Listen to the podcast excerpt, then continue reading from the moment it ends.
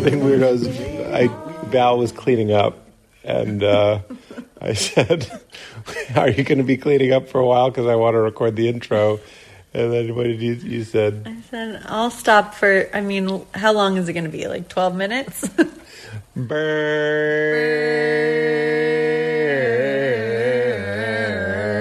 Are you kidding me? We did the exact same thing. What what else could we have done? Burn. Okay. We'll edit that out. I'm just kidding. Um, this is Colin Hay. You were there for this, right? Yeah. It was great, right? He's amazing. He's so amazing. I know Colin. I found him, you know, sort of. I don't know if, if I. I guess I'm not the coolest guy in town, but I found him Don't from say that.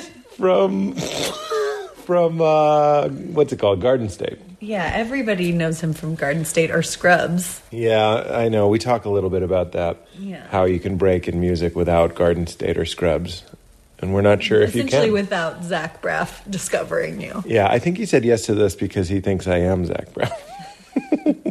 do I look? Do I look enough like Zach Braff for that to be funny? That's what I think I look like, but I'm really an ogre. That's what. That's why that's not that funny. Like I'm, I throw boulders at Zach Braff's car, like eat his bones. No. But that's what I think I look like. No, I mean Zach Braff is wonderful, but I And a dreamboat. no, I think that you are way more of a dreamboat. Well, that's ve- that's very sweet. Remember, we were at the Greek once, and he was a couple rows behind us. yeah, that's right. So we have we have confirmation. It's not it's not CGI. Yeah, he really exists. And I mean, don't get me wrong, he's much more talented than you. OMG, you're fun. But you have got the looks. You've got the looks. Well, this so I found him from there. Got really into his music. Um, he obviously he had a career before that with Men at, Men at Work, uh, which some people may be familiar with. And then he has his whole other second career as a, as a solo artist, which is how I know him. And we talk all about that. But we did something new, which was we did a live You Made It Weird, but with one guest because when you have five, you just don't really get as deep as uh, you do with just one. So we tried something new at Largo, and thank you to everybody that came out. And I think it came out really, really well. So I hope people enjoy it. Me too. Hey, hey! Um, you can get my book, which is called Comedy Sex God now. You can go and get it now. You have permission. if you were waiting. Oh, now I can go. I'm also going to be, uh, so will Val, most likely, Largo on July 18th. I'm going to be in Montreal for the Just for Laughs Festival, also doing a live podcast there for our Canadian weirdos. I'll be there July 24th through 28th. You can look up the Just for Laughs Festival for specifics. And then I'll be at Largo again on August 29th. Those Largo shows, what? that's not your birthday. No, that's my mom's birthday and my parents' anniversary. That's kind of a dick move on your dad's part, or whoever whoever picked the date. My mom says it's because she already had the time off. Wow. Did they have their wedding? Was it, It was- catered by Kirkland? We've been watching baskets. so now I think Kirkland is the funniest thing in the world. It is. Um, well, that's happy birthday and anniversary to your mom and your and your parents. Thank you. You're welcome. Uh, the Pete's Picks, Val, you know this. I'm super excited that we have a new Pete's Pick. As you guys know, I don't do traditional ads. I only endorse things that I actually use and love every day. And this is one that you love as well. Yep. This is the Clearlight Sauna by Jacuzzi. It's a jacuzzi sauna. The model is is the Clearlight model. Um, I don't know how many times we talked about it on the show, but it's absolutely it's it's a personal sauna. You can get one that's like the size of a phone booth. I have one that's the size of like three phone booths because I'm tall and I like to lie down in it. But it's straight up the highlight of my day. I use it absolutely every single day. It's wonderful, heart uh, elevating exercise that is sedentary. You're just sitting there in a sauna, but you're getting that heart workout that I'm looking for. It's become like a personal sanctuary for me. It smells amazing. It feels amazing. It's got Bluetooth in there. So I'm listening to podcasts, I'm listening to audiobooks, or I'm putting the iPad up on the window and watching movies while you're burning 300 to 800 calories every 30 minutes. It's incredible. You just watch movies while you're burning calories. And yeah. it has light therapy. You can get the chromotherapy option, which I'm into. Very cool. I went down a chromotherapy hole and was looking up like there's certain lights that are bad for you too that they mm-hmm. shine on rats and they give them all these fucked up things. And then there's certain light frequencies that are good for you and that's one of the options you can get. Val and I used to drive to a place in Hollywood to use these, um, but we started just going every day. Yeah. And then we realized that the 30 minute drive back from the place was stressing us out again. so this is like having the spa in your house.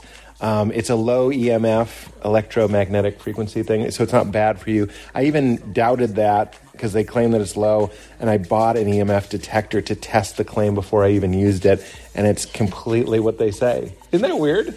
It is weird that you did that. Yeah. Yes. I just was like, sure, they're going to say that, but it's true. It's completely true. It's totally safe.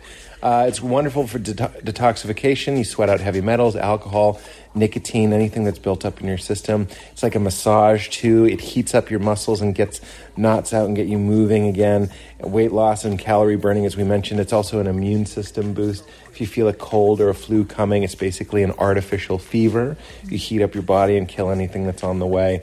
And you get $400 to $600 off just by mentioning this podcast. Just go to Jacuzzi Saunas, J A C U Z Z I, saunas.com. I'm not spelling saunas for you. S A U N A S. if you don't know how to spell it, you don't get to have it. JacuzziSaunas.com. I'm so, so stoked that they're in there because that is. Sometimes I do it in the morning, and sometimes I do it at night. What's the promo Sometimes I do. There's no promo code. You just mention it. That's all you got to do. You mention it. How do it. you mention it online? There's got to be like a comment box, or maybe you can call. You can go to the website, and then when you place the order, you call and mention it. That's a good. That's a good question, though. That's why I'm here. That's why you're here, what we what pecking, we- pecking at the Pete's picks like a like a mother hen. We're only at seven minutes. This is fine. Charlotte's Web, the original Pete's pick, hemp oil. Oh, get it. Into Get into it. It's so good. No, for real. You love it too. It's it's CBD, which they use science to remove from the hemp plant. They remove the THC. They leave the body and brain beneficial CBD. The first time I, I used pot, used pot, I was like, boy, I wish there was something like this that didn't get you intoxicated. Basically, that there would be something that would give you that sort of healthy feeling, that glow feeling, without the intoxicating stoned out of itness. And that's basically what CBD is. It doesn't get you stoned. It doesn't get you high. It just gives you a I don't know. It helps my shoulders lower, helps me smile. It gives you a joie de vivre. a Joie de vivre. It just helps me, especially when I'm super, super stressed or if I'm uh, working too much. It doesn't keep me from working or reading or studying or having a conversation or anything like that. It just helps me do those things more efficiently with a little bit less uh, severity, internal severity. so it gives me a healthy, happy glow. The best thing to do, if you're even curious, is to try it. Uh, it ships legally to all 50 states, um, and it's the only hemp grown by it's by the Stanley Brothers in Denver for human consumption. I get the original formula. I get the mint chocolate flavor. tastes like a thin mint, makes you feel even better than a thin mint. And uh, it's a little bit more expensive, but you can literally just use a few drops. They also have balms, which get you uh, hemp on you topically, which is wonderful. So go to cwhemp.com slash weird and use promo code keepitcrispy19 and you'll get 10% off. Finally, and I just had this for breakfast, Ka'Chava. Ka'Chava. Ka'Chava. Ka'Chava is a plant based superfood drink mix with ingredients born in the jungle with uh, stuff in there, stuff revered by tribal cultures for centuries. It's 100% plant based. It's got omega 3s. What? Tribal stuff. Valerie, you're making the intro longer, I'm sorry. but better.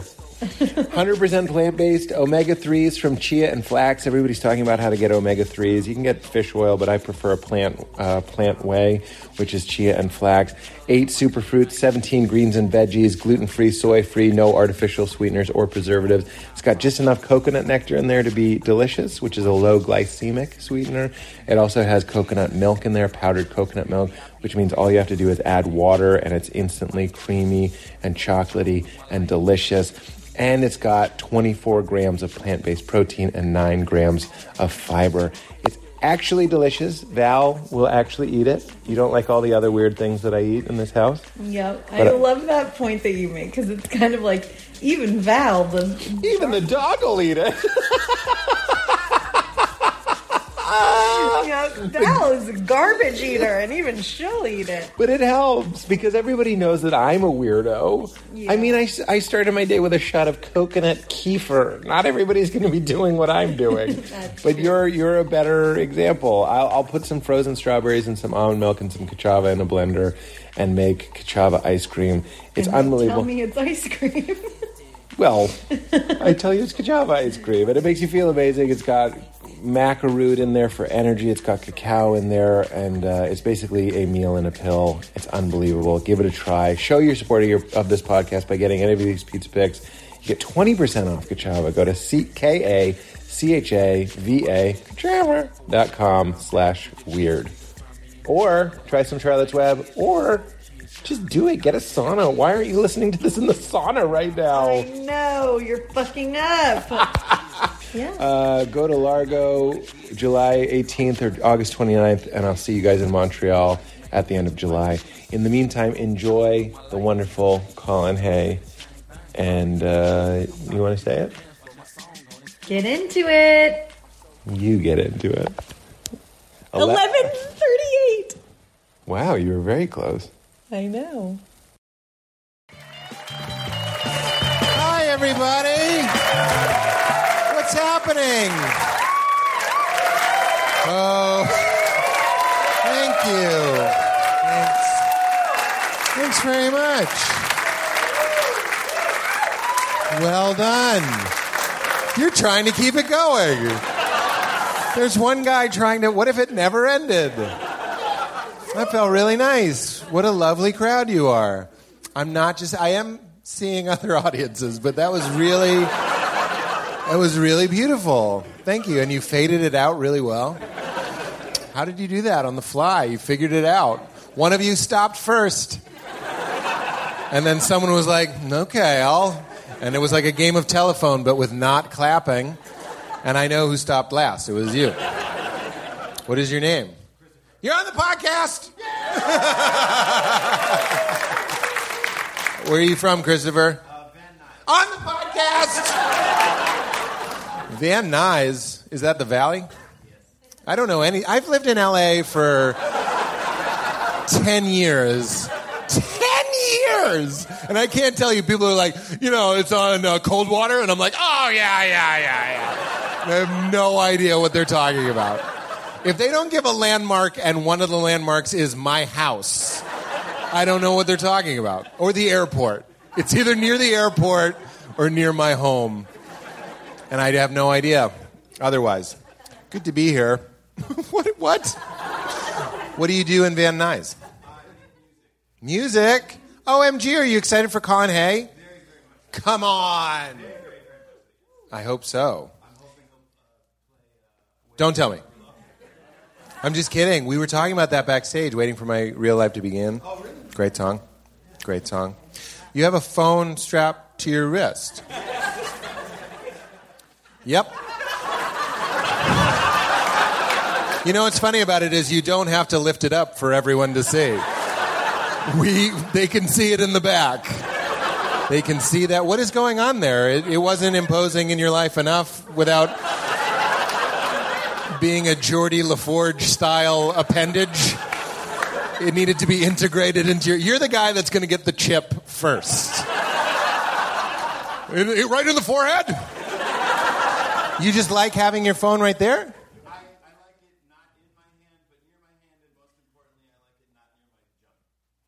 Oh, you want to? You don't want to get ball cancer. You want to get wrist cancer. cancer of the wrist. It is weird that we keep it snug up by our nards and our pusses, isn't it?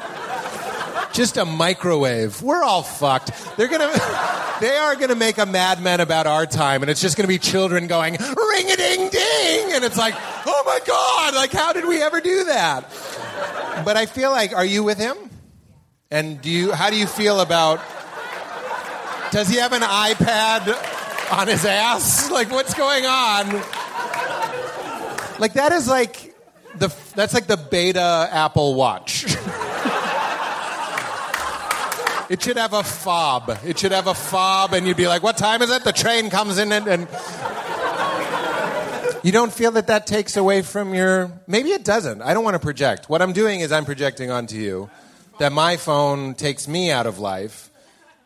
Your phone is taking me out of my life. like I would be if I was at a meal with you and I saw that someone liked one of your Instagrams, I'd be so mad at you. Because that, is, like, our phones feel so important and vital when we're looking at them. You know, when you're on your Instagram, you're like, this is real. You know what I mean? You're like, oh, the Leaning Tower of Pisa. what a privilege that I got to see that. I'm alive and I'm going to like it. But have you ever been seated like you are now, waiting for a show to start like you were now, and looking at someone else scrolling through their Instagram? Instantly I'm like, look at this fucking sad piece of shit. Look at this depraved, pathetic loser. Oh, did you really like that? You, or, or if you listen to someone watching Instagram stories in a waiting room, you're like, kill yourself. kill yourself tonight. Is it on Do Not Disturb? Okay. I like your style now. Now, oh, I, I like your style already. I forgot your name, though. It's tense when you said it. What? You guys are. It's Chris. I didn't, I didn't know you brought your legal counsel. It's Chris, and he doesn't have to answer any more wrist phone questions.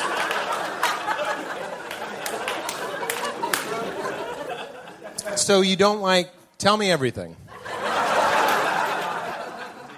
When did it start?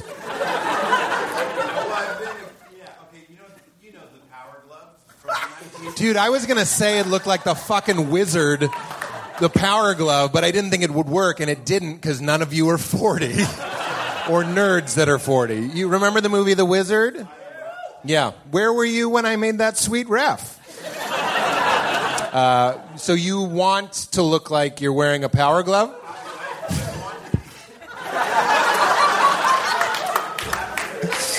Is it to give comedians an easier time? You're like, I want to be made fun of, but I don't want them to have to work for it.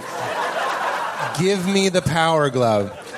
But let's walk me through this, Chris, because it was was it because when the Power Glove came out, we all thought it was going to be awesome, and it was nothing. Thank you. And then you were like, "Fuck it, it's 2019. What would it be now?" And you said it would be a phone on a medical device, some sort of corrective wrist medical device. And you made it yourself? No. Oh, you bought it on Amazon. Okay. Is it a well reviewed item? Four to five? What are the criticisms?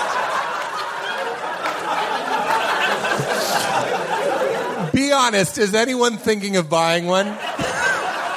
Clap once if, like, all kidding aside, you were kind of like, yeah, that'd be pretty fun.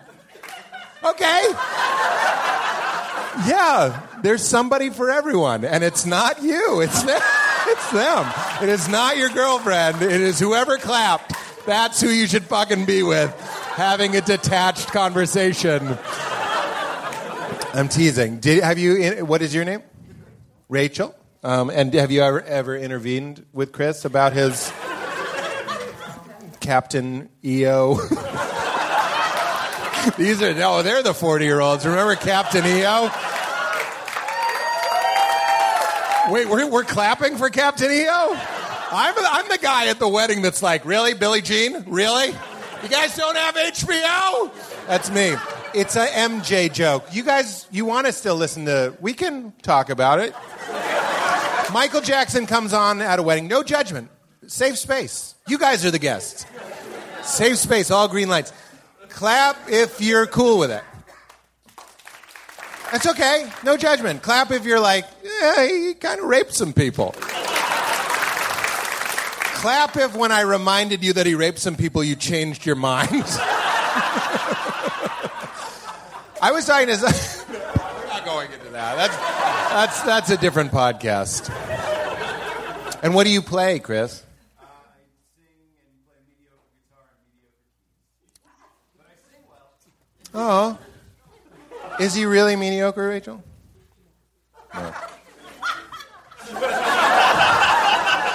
She said no, but her face was like, this is a hostage situation. I've been living with the T 800 arm. you think it'd be great because you could look at the chords. if you ever forget what an F minor is, you're like, oh, there it is. Why are old people trying to get in on technology? That's what I want to know. What, my mother has a fucking iPad. Here's my impression Val's in the wings. There's Val. Clap for Val. This is my impression of Val's dad. He won't he won't hear this. Hey Siri. they love it. They love Hey, watch this. Hey Siri.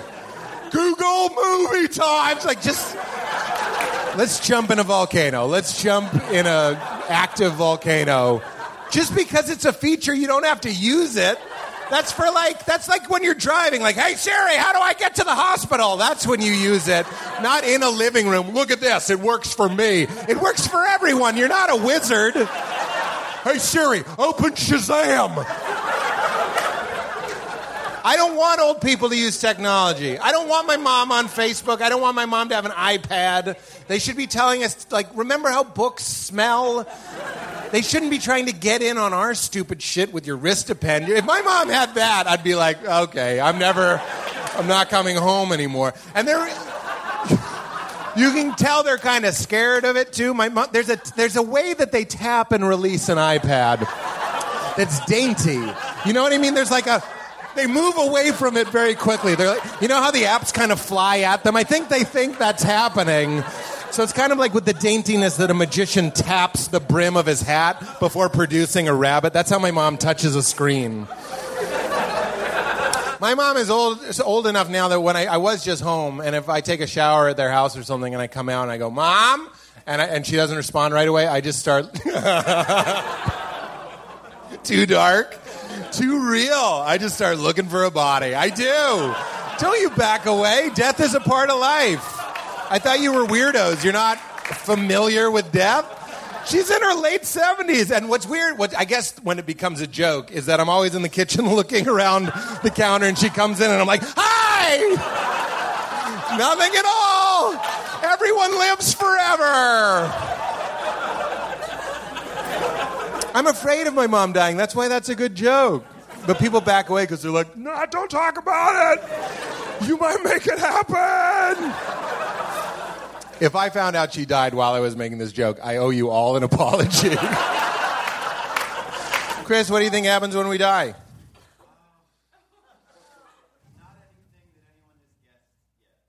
Ooh, Chris with the hidden fencing sword.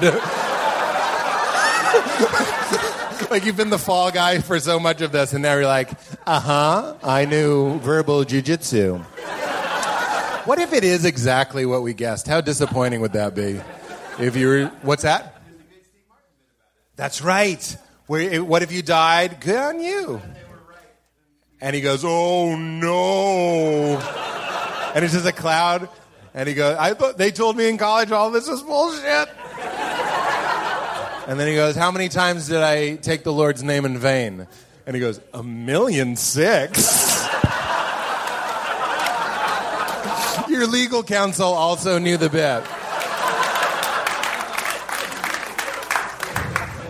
Yeah, if I was burning in hell, I'd be like, it's a little obvious. You know what I mean? Like, I'd be like, really? Like, I'd, I'd, give it one star on our break. I'd be like, it's a little on the nose. And then the flames kick back on. Uh, well, we've covered my mother dying and the possibility of eternal torment. Are you guys ready to get started? We had fun. Well, this is a new thing. Uh, we, we, I love Largo so much, and we wanted to just start doing live podcasts, but in a way that uh, wasn't the five people because you never get as deep. It's not. It doesn't. It never really felt like a real episode to me. So I was like, let's just do one guest, and this is the first time we're doing it, and I'm so glad that you guys are here. Clap for yourselves for coming to a new thing. Yeah. So, as we already mentioned, I'm, I'm very thrilled. I, I actually don't know this man very well. Uh, we've only met just now, but I know his work very, very well. And he is an incredible singer songwriter, and he's an, uh, a wonderful man, and you're about to meet him. Let's give it up for Colin Hay, everybody. Colin!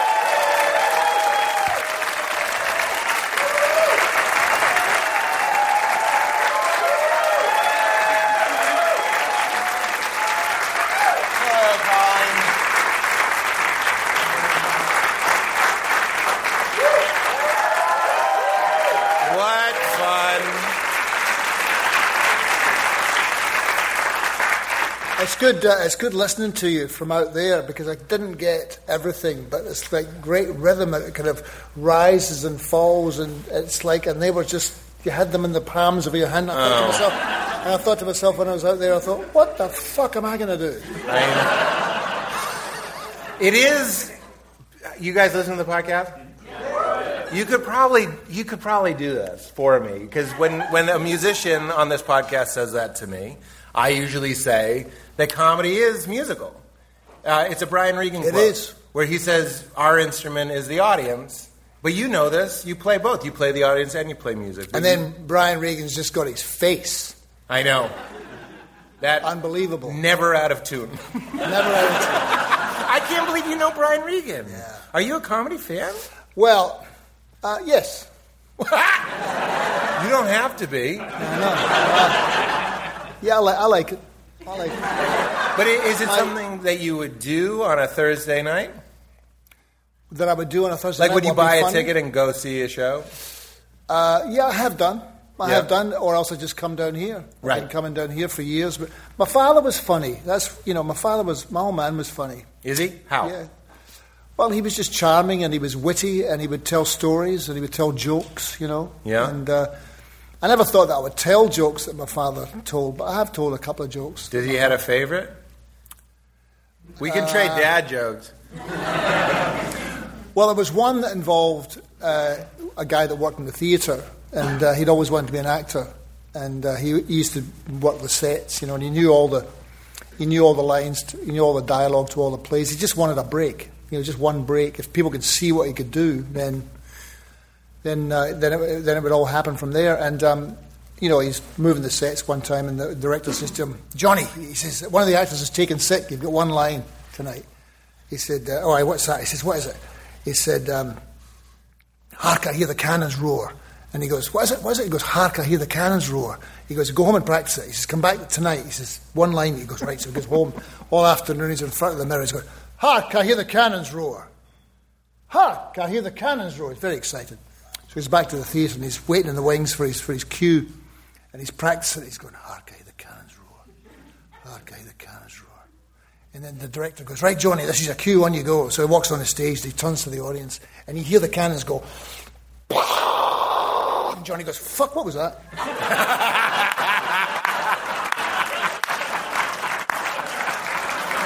Those laughs are for him. See that, Daddy? You're still killing. It still plays. I remember I I thought when I was growing up, getting older, I thought I would tell my dad a joke that he would like. Yeah. And because I was a sweet boy, I thought it would be really like like a bonding experience to tell him a dirty joke. Right. And I remember where I was. I was in the cold storage of a Bennigan's where I worked. My name was Moose, and uh, and I, I called my dad, and we were talking, and I was like, I told him this joke about a guy, and he was an alcoholic, and he was at a bar, and he threw up on himself. Right. And the bartender said, and he starts crying, and the bartender says, "What's wrong? What's wrong?" And he goes, "Oh, my wife said if you ever get drunk and throw up like this on yourself, uh, I'm going to leave you." And the bartender says, "Don't worry. Here's twenty dollars." He puts it in his front pocket. He goes, "Here's twenty dollars. Go home. Tell your wife someone else threw up on you, and gave you twenty dollars for the dry cleaning." And he's like, "Oh wow, you just saved my marriage." He goes home. His wife, just as he thought, starts screaming at him. It's kind. It's not a very woke joke. But the wife starts screaming at him, and he goes, "No, no, no! It wasn't me. I'm not drunk. It wasn't me. Look in my pocket. It, gave me twenty dollars because someone else threw up on me." And she looks, and she goes, "There's forty dollars in here." And he goes, "Yeah, he shit my pants too." and I, my dad, Did he laugh? he No. gave it beyond zero. he gave it a long pause. And this is like a jovial, maybe our dads were similar, larger than life. He just loves cracking, he loves inappropriate stuff. He didn't like it at all. Like it at all. Because I think it's because of his history with drinking and stuff. So he wasn't ready to like laugh at, Maybe his, uh, he had a history with drinking. at the allergy. He didn't want to laugh at the allergy. And I was like, Maybe the poo. yeah, maybe he doesn't like poo stuff. But I don't know. I thought that might be a nice way to bond. Yeah, I, I gave my father a book, and I thought he would like that. It was a, it was Irvine Welsh called Filth. I don't know if you've ever read it, but it's really heavy going, you know. And I thought I questioned it, and he he gave it to me. I gave him the book, and, and he goes, "Yeah, it's a terrible, terrible book. You gave me that. Terrible, terrible book." And I said, "But you, he says I can't put it down." He goes, "Terrible book." What did you, your dad passed? Yeah, When? 2009. 2009. Yeah. Um, so not that long ago. No. So he saw quite a few phases of your career, Quite a lot, yeah. and I have to imagine it was bizarre. What What do you reckon? I'm going to say, what do you reckon it looked like when you uh, made it big for the first time? Well, um, they were very excited and they were very, very cool. My parents were lovely. Really? Yeah, my parents were lovely people. They were very. Um, uh, they didn't really want me to go into music for a living because they were worried. My father was on the stage when he was young. He was a great singer and a great dancer. That makes me more convinced that he would not like it when his son, Oedipal complex style, slaughters his dream Yeah. and stands on his corpse Right. and sings "Who Can It Be Now." Yeah. but he, but he wasn't that way. He wasn't competitive. Well, no, I think he liked it. I think I think once once he saw that uh, I had I had lots of problems with my old man when I was about eighteen or nineteen because he thought that I was a loser, basically. you know. Really? Yeah, and uh, because I wasn't uh, getting the job that he, you know, getting a job that he thought was, you know, suitable. He I don't really know what that was. I think he was at the end of the day just kind of worried, you know. But um, Stability. yeah, I mean, rock stars were kind of. Yeah, you know, it's what you you're you're writing songs. I mean, what's that going to do? You know, and Right. and um, but once once the band started to happen, he was he was he was well into it, and then they would come to lots of shows, and then you know, came Pre to, pre fame. Yes, Really? Yes. Oh, that's beautiful. and uh, and then when we got famous, um, I brought them to New York, and that was exciting because that was their favorite. Th- that was their favorite time. I mean, they came when I think my father was about sixty, so he was quite young, and my mother was just a bit younger than that. So they were hanging about New York for a couple of weeks, and he just completely loved it. He loved walking around the city, and and you know, he was kind of overawed at first because I got them a limousine, you know, and so he was he got into the limousine and he'd never been, you know, he'd never been in a limousine before, and he was For the young people, that's an '80s Uber. yeah, exactly, yeah, big big Uber. A long '80s Long Uber. and uh, White or black? it was a black one. Yeah. Well done. And uh, and he's and he's in that, and he's he's kind of like he's sitting. And then he was, you know, and, and it quietened him. He's usually never, never short for words, you know. And then a couple of days later, I had this other limousine, and he got in that, and um, and he was kind of. I said, "You all right? You okay?" He goes, "Hi." He says, "This limousine's not as nice as the one you had the other day." you know, so he adapted rather well. That. That's the most dad thing I've Yeah, ever yeah, heard. yeah. He immediately got the hook in him Yeah, yeah, and yeah. wanted the nicer Wanted the nice limousine. one. I lo- but they they they as I guess when you started playing and doing it and I, I, what turned them is what I'm wondering. Well, because it wasn't the strange thing was it's always been there. My mother and father had a music shop in Scotland. Before we went to Australia, they had a music shop between the years of 1959 and 1967. So it was an extraordinary time to have a music shop for one thing, because all that amazing music got made. Yeah. And so on a Monday, you would you would uh, get all these new singles would come in, and then after the shop was closed, the most um, intimate time I had with my father was sitting in the shop after the shop was closed, and he would have his suit on, and he would he would be a DJ. He'd go, "Have a listen to these guys." They would play me a track by the Beatles. He'd put on a track, and he'd go, he goes. He says they're quite good. He says I think they'll do well. and uh, so he would we would just play songs for me, you know, and we Wow. would and and that was that was a lovely thing to remember, you know. Your guys' the the Men at Work story reminds me of the Beatles because you had that. You know the Malcolm Gladwell ten thousand hour thing. Hmm. The Beatles had it, I believe, in Germany. Yeah. And where they had that like little Yeah. club. Yeah. And there was the Men at Work. What was the Men at Work equivalent? Oh well, we didn't have we didn't have well, it wasn't perhaps not not quite the same uh, drama, I suppose, as the Beatles had. Um, What do you mean? They, theirs well, just it was such kind of it was so epic. I mean, you would you'd have you had John Lennon, Paul McCartney, George Harrison, and Ringo Starr. So, they, each one of them is so amazing, and then they come together, you Right. know. And there's four people who are just most extraordinary people ever, you know. Right. I'm going to set out the come together joke. And and You we, don't need me for that. we played. Uh, uh, we played. We played for a couple of years before we, we had a record deal. So we were, but we had a huge live following in, in Melbourne. in But you had the same like seven nights a week sometimes. Yeah, exactly. Grinding it out thing. Yeah. And then when we first came to America, it's weird because there was a huge fascination with us and everything Australian, which lasted for just a minute or two. I remember. But it was it was quite extraordinary. You know, Right. it's like people who didn't people who weren't even uh, who didn't just lo- not just lovers of music, but they were aware of us. You know, Right. which is quite a rare thing in the music business. You know, and uh, and and I was, you know, and I would read about it. They would go, "Oh, this this is a kind of a an invasion."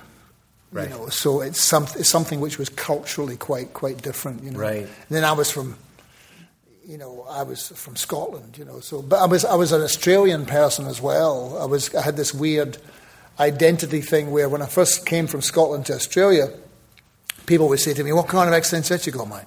I go, "On it's a Scottish accent. You can't talk like that here, mate. You've got to learn how to talk like us." So I learned how to speak like an Australian bloke just to assimilate and not get into any fights. And then I'd go home and speak like this to my parents. Oh my goodness. So I had these two Wait, things you, going you on. really get in a fight because you didn't talk? Well, you wanted, to, you wanted to avoid it. Yeah. And if you were in Scotland and people came from somewhere else, they all got they got hammered. You know, it was a terribly kind of a terribly violent place. You know, Uh, Scotland. yeah, yeah. uh, Um, to to grow up in. You know, you, you were just people were always. It was a, a strong, uh, you know, religious. Um, adversity. You know, you, I was a, I was a Protestant, although I didn't really know what that was. But I had I had a blue bl- I had a blue, Woo! I had a Martin Luther! Yo! nail it, baby, nail it! and I had a I had a blue bla- I had a blue blazer. A blue blazer? Aye, and and I, and I would go home. To, I would go home into the town, and I would have I would be confronted by these Catholic guys, and they had maroon blazers. Wait, you guys got dressed like the Sharks and the Jets? Exactly, exactly. Based And- on what type of Christian you were? Exactly. And then you fought in the streets? Yes, they would attack me. Because of your blazer? Yeah, because of the blazer. You got to get a reversible blazer. I know. Blue on the inside. And then one day I'm walking down the street, uh, speaking to my father, and, and there's these three guys coming towards me, and I thought, now they're going to bash me. I could just tell by the by the cut of the jib, and I thought they're going they're going they're going to have me, those boys. So um, I thought, well, I'll attack them first. They won't expect that. and uh, so I ran at them, and I kicked the guy on the outside, and then I kept running, and then I could I could feel them chasing me, you know, and, and they were gaining on me because I was not a fast runner. But I remember, I remember running along and looking at myself in the shop window, thinking, "Fuck, you're looking good. Just, just run a bit faster."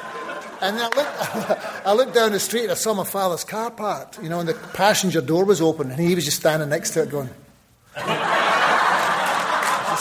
No! went straight into the car, and he looked at these Catholics and goes, "Not today, boys." Wow. Yes, Daddy. Yes.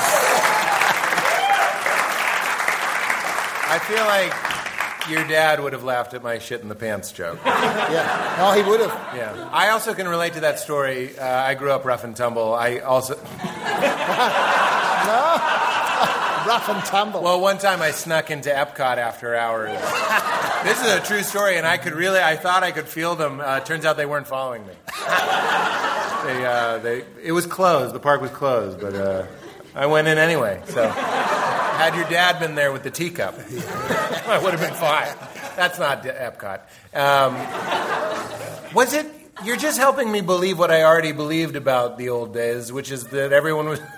What, what was it? There was just nothing else to do, so you're just punching each other.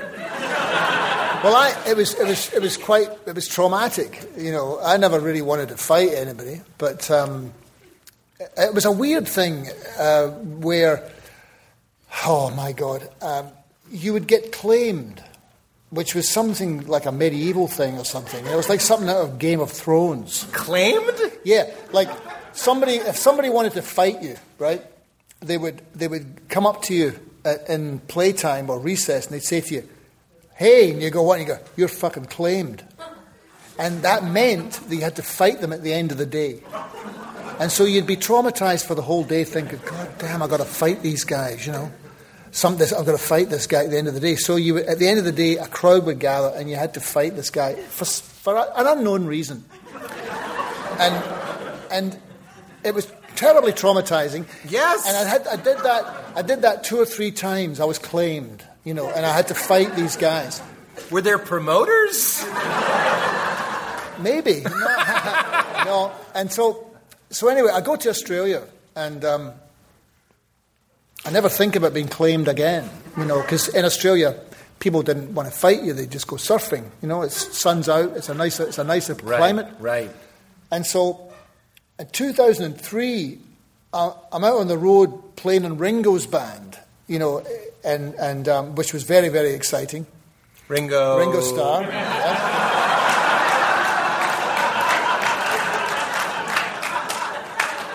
And, um, and which was which was like a surreal thing to be playing to be playing in his band. Anyway, we would talk sometimes about. He'd been to Scotland. He knew all about that kind of fighting climate and uh, fight. You know, he got beaten up in Scotland. Anyway, I'm sitting in the dressing room one day, and the door. Some I hear this knocking on the door, and the door opens, and Ringo's head. He just pokes his head around. And he goes, he goes, "Hi!" And I go, "What?" And he goes, "You're fucking claimed." And then. You got claimed by Ringo? Claimed by Ringo. Didn't have to fight him though. Wow. I hope not. Please don't punch Ringo. Well, we both love Largo. Yes. And Flanny, who is, you know, it's funny. It's like it's like the show business antidote. This place. I, feel like it's an infusion of I don't know what to call it other than like just reality. Like it, it feels true and honest here. And he told me anyway. A little shout out to Flan. But he told me that you had a good Paul McCartney story. You were there, and so I'm I'm now asking you, it's a long story. Colin. I'm not Well- going anywhere. It was um, well, the old Largo was great, um, and this one's great as well. But I mean, the old Lar- I met I met uh, Flanny in I think 1990, just before he opened uh, Largo. He was a young chap. I was in my 30s, and uh, and uh, it was love at first sight. You know, I really loved Flanagan, still do. And uh, so he said, oh, I'm opening this club. And I said, Great. He said, Will you play there? And I'd just been dropped by MCA Records. And at that point, I'd been, I'd had maybe like over a decade of being with big labels, and, and I got dropped. And I thought, well, I'll play at Largo, and it'll be an interim thing. While I plotted and schemed and tried to figure out how to get back to the lofty peaks of superstardom, you know. Is that what you wanted? I th- I, well, that's what I thought. Yeah. You know, and so I started to play Largo, and it was um, a beautiful thing because, for tho- all those reasons you mentioned, that um, you could just um, catch your breath. Yeah. And you could play to people. There was no. It didn't require. There was nothing involved except you turning up and an audience turning up Yeah. and, and playing and doing what you do. Right. And anyway, uh, yeah, McCartney turned up one night with it was when he first was first dating Heather Mills. Give you an idea how long ago it was, and um, so the, the guy in the door, whose name I can't remember now, comes upstairs, and he goes, he goes, uh, McCartney's in the room, and, um, and I go, ah, yeah, sure, and uh, and Flanagan goes, he is actually. I said, is he? And he goes, yeah. And my immediate thought was, what, what took him so long? I thought, I thought he, you know, should have been here long before now, you know. To see you? Yeah, yeah, you know, I just. Just want to be clear. Yeah. Did you cla did you claim him?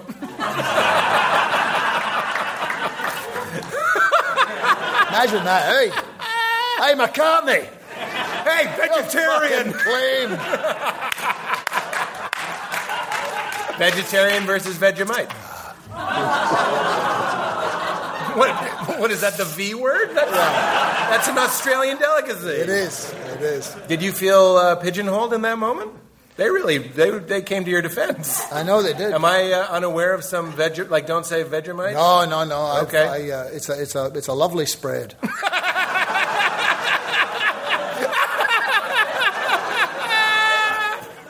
All right. McCartney. Oh yeah, so I walked through the kitchen. You know the old Largo. You had to walk f- from the old. Uh, you walk up from upstairs, the, back, the the dressing room. You come downstairs through the kitchen, and he was just standing there by himself and looking. You know, I thought you're quite beautiful. You know, and he looked exactly like Paul McCartney. you know, how some people you think, "Fuck, that is Paul McCartney." Right. You know? And he's quite tall. You know, and um, Tall? yeah, like you know, taller than yeah, taller than me. I mean, I'm not tall, but you know, he's I think he's maybe six foot or something like that. You know, I did not expect that. and uh, and he goes, "Oh, there you are, man. Yeah, great. You know, really cool. Yeah, great." Ringo was there as well. Is that what you My Ringo and Paul, they're the same. said? the same, interchangeable. they're the same. Yeah, great. great. Yeah, good to see you. Yeah, great. So he goes, "Hey, listen, don't be." Um,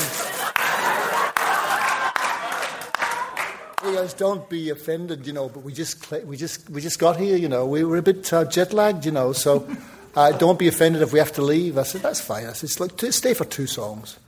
He goes, "All right, yeah, great. We'll stay for two." songs." So I go to the stage and I'm thinking, if there's any time I have to be on my game, you know, it's tonight. So I, I play the show and they stayed the whole night. And then Flanny gave them a, a record, you know, gave them a, gave them a CD of mine. When you were playing those, sorry to interrupt. When you were playing those two songs, were you like, I'm gonna I'm gonna woo you to stay? Yeah, yeah. yeah, uh, yeah. I was, I was just thinking, I have to, I have to get, I have to get them to stay. What did you open with? I don't know. These are the hard hitting questions I'm known for.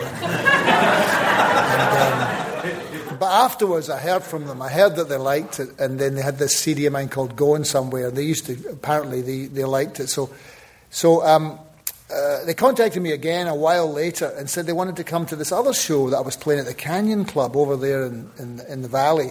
And um, I said, "Oh yeah, okay, sure." So, and she was Heather was coming, and she was bringing him and, the- and the sister, and and um, so, um, so they, they came to this Canyon Club show.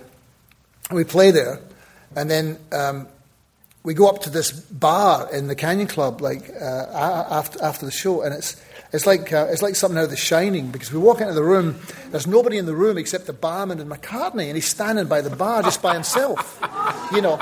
And he goes, "Hey fellas, how you doing? Come on over here. That was great. Yeah, really great. Come on, have a drink, you know."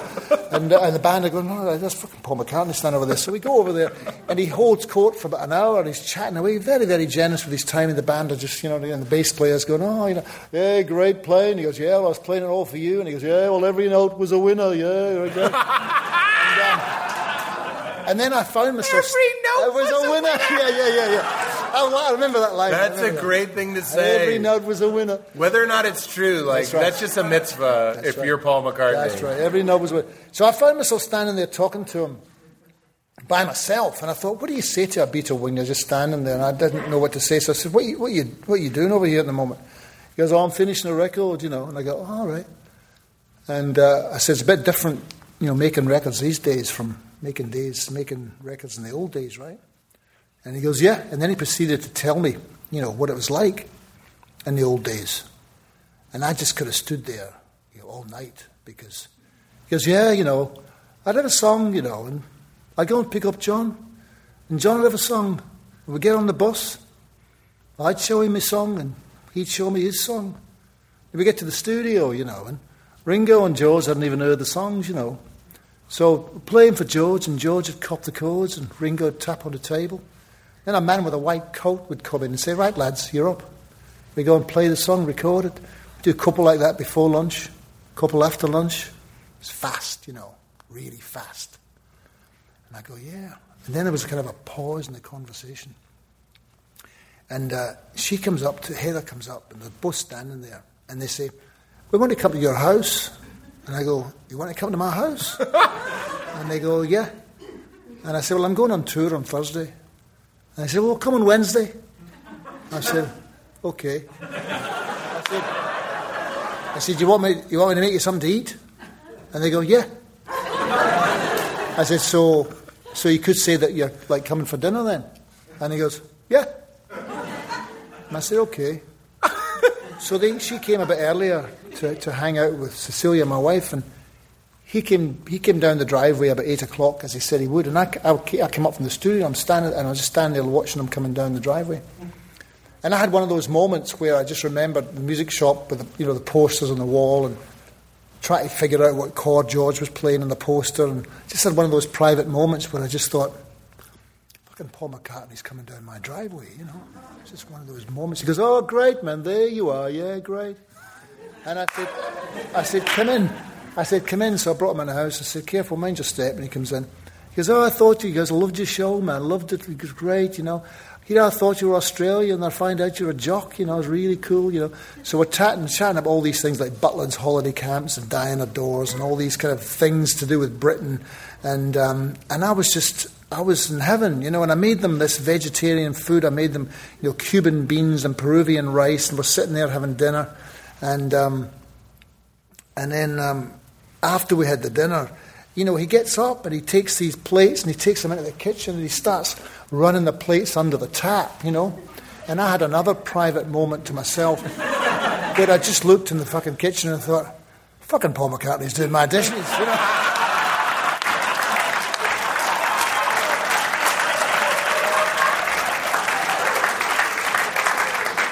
And he did, it was a token effort. He, you know, he wasn't. Did they remind you they were vegetarian, or did they just assume that you knew? I mean, two of the most famous vegetarians of all time. They just assumed that we would know. yeah. Yeah. I mean, that's Yeah, Beatles. yeah. That's, Yeah, you know, you know, you know. I know. Yeah, yeah. You should have made them steak just to see what they would do. you haven't Googled me. Yes, grass fed. It's grass fed, Paul. You like a bit of grass? That's hilarious. I, when you're talking about the old way of doing music, one of the things I wanted to ask you was your solo career sort of blossomed in an unlikely way with, with Scrubs and, and Garden State. And before that, these records are coming out and nobody's hearing them. I have a lot of friends that Yeah. are musicians. Yeah. We have some Chris. We have. I don't know what the fuck is going on with music. No. It's like a fire hose. We, we saw, Val and I were in our neighborhood. We saw a, a, a, a, bun- a bench ad for Jack White's other band, the, Ra- the Raconteurs or whatever. Right, right. And I was just like, I just see that and it gives me panic. That he's just like, I'm in another band too. And I'm like, ah! It's just like too much fucking content. It's how I feel when I go on Netflix and the instant previews start I playing know, and I'm I like, know, or I could just kill myself. Like I don't, it's too much. Yeah, I. So I can here- watch this, I can watch that, I can listen to this, listen to that. Oh, fuck. It's it's entertainment as fire hose. Yeah. It's too much. Mm-hmm. It's insane. So there you were making these your solo records. Yeah. These songs that we know and we love, but mm-hmm. we needed a TV show to find you in a movie? Like what I'm saying is what do you say to young people that could be geniuses? And it's like what the fuck do you do to get your I, I know it's a question that we all have to ask ourselves, but like what do we even say in this climate? Uh, well, I just think, I mean, you have to get on with it, really, and just kind of, fi- you know, find, find, I, I've got no idea what to say to people, really, but, but I think, I think that playing, I think playing live is really, is really, I mean, I, the only experience that I've had is, is, is connecting uh, with an, with, a, with an audience. I mean, I, I love writing music and I love recording music, and that's probably my favorite part of the process. The you know? studio? Yeah, you know, because because it's the first time you're creating something, you're just going, "Oh, this is I, just, I made that," you know, Yeah. and you listen to it and you go, "Oh."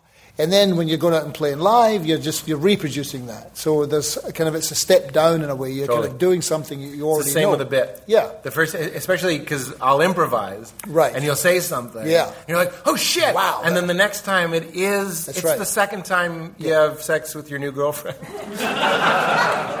it's still great. still great. Yeah, And Val, I have something to tell you. it sounded weird that I didn't say wife, but I didn't want to make it about her. yeah. Look, I regret the riff. You don't have to go so far. happens, as, yeah. you don't have to go so far as to turn the thermostat down to teach me my lesson. But But yeah, you're recreating something. Yeah, and so uh, as, as far as telling people, it's, it's always very difficult to tell to have any idea about because you're you're kind of you're just you're just putting one foot in the other uh, in front of the other, trying to um, trying to get by. You know, it's uh, um, when I started making the solo records, it was it was to avoid insanity really, or to avo- to avoid. What do I do now? You know, I, I, I was I was living here because I was having trouble. I had trouble with the drink, so I ran away from Australia. I have a joke for you. oh, good. I'm kidding. It, it was the shit your pants joke.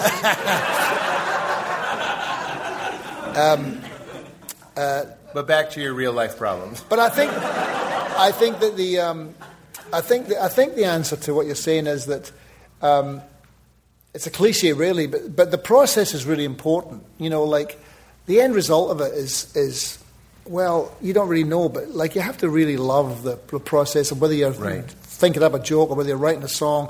That's that's that's the shit. That's that's where you. That's the stuff you love, you know, Right. and that's the stuff that stays with you. You know. That seems to be.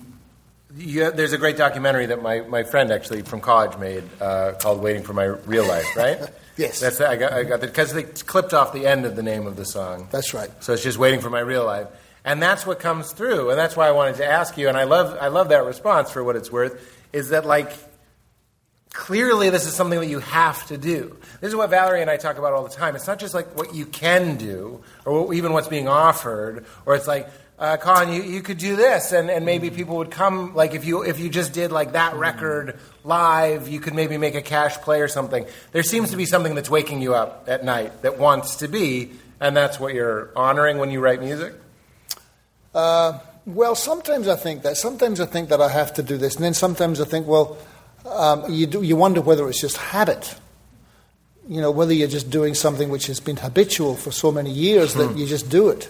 Um, uh, I was going to. There was something I was going to say, and I've just forgotten what it was now. But, but um, I think when you have, uh, when you, I like had a, a, a brilliant moment when my old band, first Cabba off the rank, you know, sells million, mil- millions and millions of records. It was an interesting thing happens uh, for me. uh, That all went away quite quickly, and so that was what was great about Largo was that when I say I avoided insanity, it was a place to come where you could just play, and because no one, no one was, I didn't have anything going on. I had no, I had nothing going on. I'm not complaining. I wasn't poor. I didn't, I wasn't broke. I didn't have to do another job. So uh, it, it wasn't something like that. But it was, it, it was like starting again. Right. So, um, so then you think to yourself, well, okay, I had that brilliant moment, and then you think, well, that can't really be your yardstick because you think, well, I want to get back there again because that's really the only thing that's really important. And then I figured to myself, well, if that never happens again, you know, is that okay? Is it okay just playing it at Largo? Right. You know, for the rest of your life. And the, you have to think to yourself, well, yes, it is because um, that's what you have Right. you know, and you don't, and um, that may not ever happen again, but it happened. It, it, hap- it, happened once, and then you make a record, you make something, you do your best work, and it's a secret, and then somebody like you know Zach Braff comes along and puts it in his television show, or puts it in his movie, and all of a sudden. It goes platinum, the CD, and people are going, "Oh, I love that song." And you go, "Where the fuck were you ten years ago when it was on my record?" You know? All those other things happen, and you kind of have to rationalize everything, and you, you, you kind of have you have different kind of inner dialogues. You know, you have you constantly have to kind of convince yourself that that what's going on, the reality of what's going on now, how you spend your day from when you get up until you go to bed.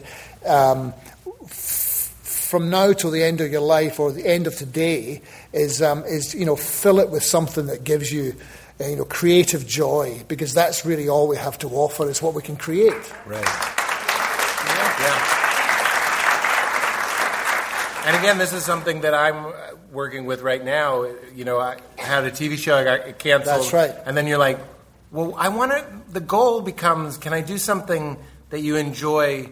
And I did this with the show, but I mean, I want the next thing to be like, I want to enjoy doing it just for its own sake. That's right. But doesn't that that's that sounds like wisdom to me? It also sounds like surrender. Is you're talking about men at work happen, but you guys didn't get together and go like, "Here's our plan to superstardom."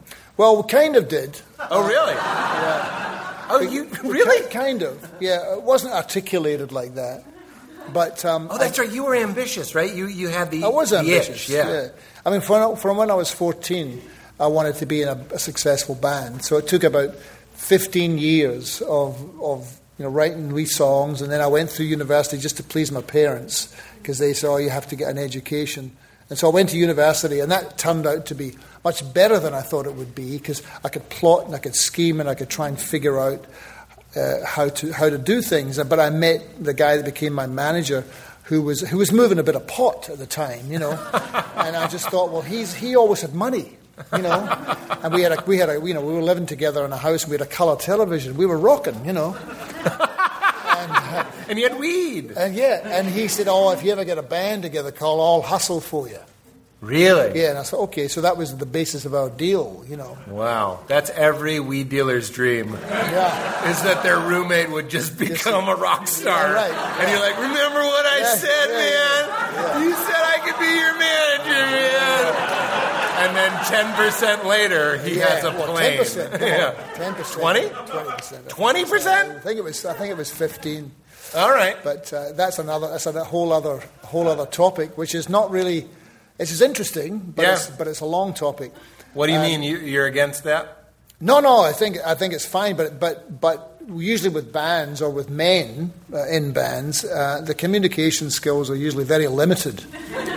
And so that's that's what usually breaks down is you know when, when you're talking about um, you know the financial goings on of bands is usually what is what causes problems you know. But but but really more than anything I think it's more I think it's men's inability to communicate with each other in any with any kind of um, rational way. You know, so so things just fester you know and problems that shouldn't really be problems become Did that happen? yeah yeah, yeah. Was it like an issue of you getting more because you wrote the songs or something, like that? Well, we had a we had a situation where, you know, I I, wrote, I would say, for example, "Who Can It Be Now," which I wrote myself.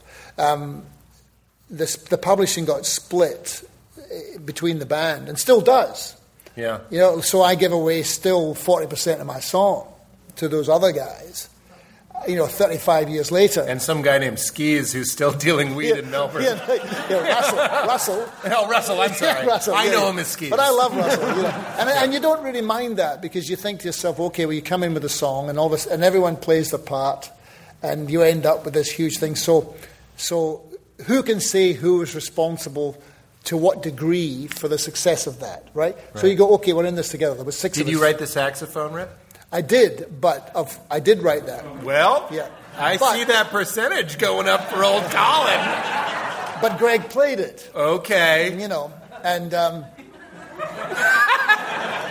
and and and so. But what happened then was that Russell, who was The man skis. yeah, you know, um, according to a couple of the guys in the band, he wasn't a real manager, so people wanted to sack him, and they wanted to oh. they wanted to you know they wanted to take away his commission and put him on a salary. And I'm thinking, well.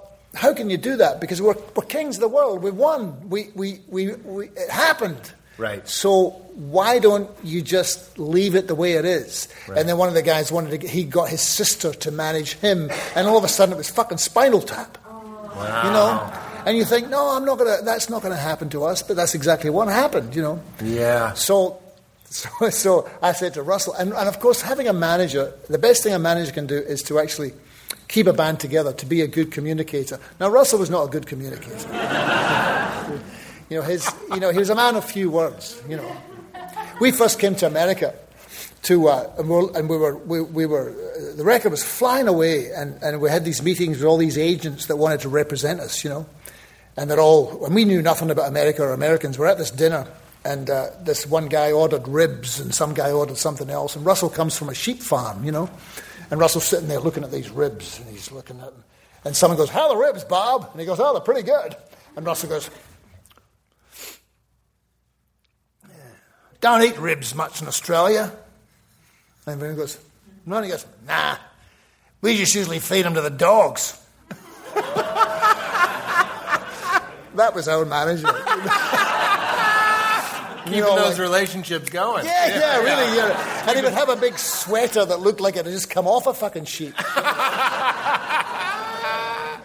But there was there was financial tension, which, which is interesting because you can go two ways. I've seen that in comedy too. Some people's number comes in and they go like, "Well, what can you do? These people were with me from the beginning, Yeah. so one of us gets rich, we all get rich." Yeah. But I've also well, that's what it- happened. Yeah. That's what happened. You know, Right. but but uh, I wanted I wanted out. You know, because I didn't I didn't really want to work with uh, a couple. I had I had a problem with it, with with Jerry, the drummer, and and. You know, I kind of loved him as well. You know, he had he had a different methodology from me, but he wanted to sack Russell, and I didn't. And Russell was my guy; he was my friend, and so I felt it's like a it's like a, a, a an episode of Survivor. You know, there's like there's different camps. You know, Right. so, and of course, and then of course, when you're when you're that famous for a minute, all there's all these external things that come in that you know nothing about. Different accountants, different managers, different lawyers, and everyone's got an idea of what you should do, and it's it's it's baffling, you know. And so at the end of the at the end of the tour in '83, I said to Russell, I, I want out. And he goes, Well, what do you want to get? What do you want to leave for? It's your band. I went, Oh, is it?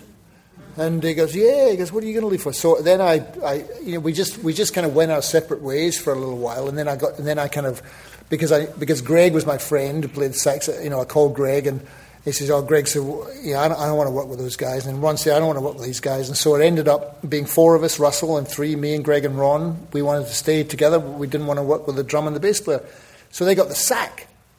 And you know what we didn't realize at the time was that that was the end of the band.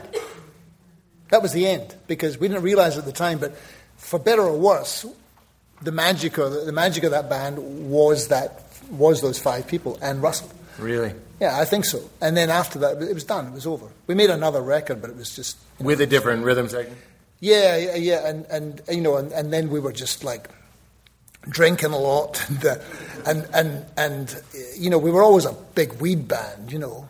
But it was- Weed? yeah, yeah, yeah. I've seen the outfits. I mean, you guys were wild. I mean, you wanted to be wild. I have to think that that was Yeah. part of it. Well, we never, I never really thought this has been that. You know, It- we, we never thought. We just, it was just, it was a very. What did, what did we want? We wanted to be. Um, I was speaking about what you were talking about before about being um, ambitious. Was that we wanted to sign with a record label that was an international label, and there was only one label interested in us, which was CBS, which became Sony. So they they. Um, they signed us, which was fortunate because they were the only label that we were really interested in, you know. And um, but we built up this following to the point where it was almost like we could feel it all happening. And then something else happens. I don't know if you felt this yourself, but um, when you're working on something creative and it starts to work, it's almost like it's something outside of yourselves takes over, and you think it doesn't really matter what we do. This is this is rocking. This is this is happening. Like this is like a train. It's like a big wave. It's it's it's going. So you just have to try and stay on the board, or just just kind of stay on you know stay on track, and it'll be fine. You know, every, everything seemed to be coming into place. We had a great record producer, American guy. He made a record we loved, and all of a sudden, you know, the record goes to number two in Australia. Come, we get a we get a, a tour of America opening up for Fleetwood Mac, playing to twenty thousand people, and everything was just like, oh, this is this is happening.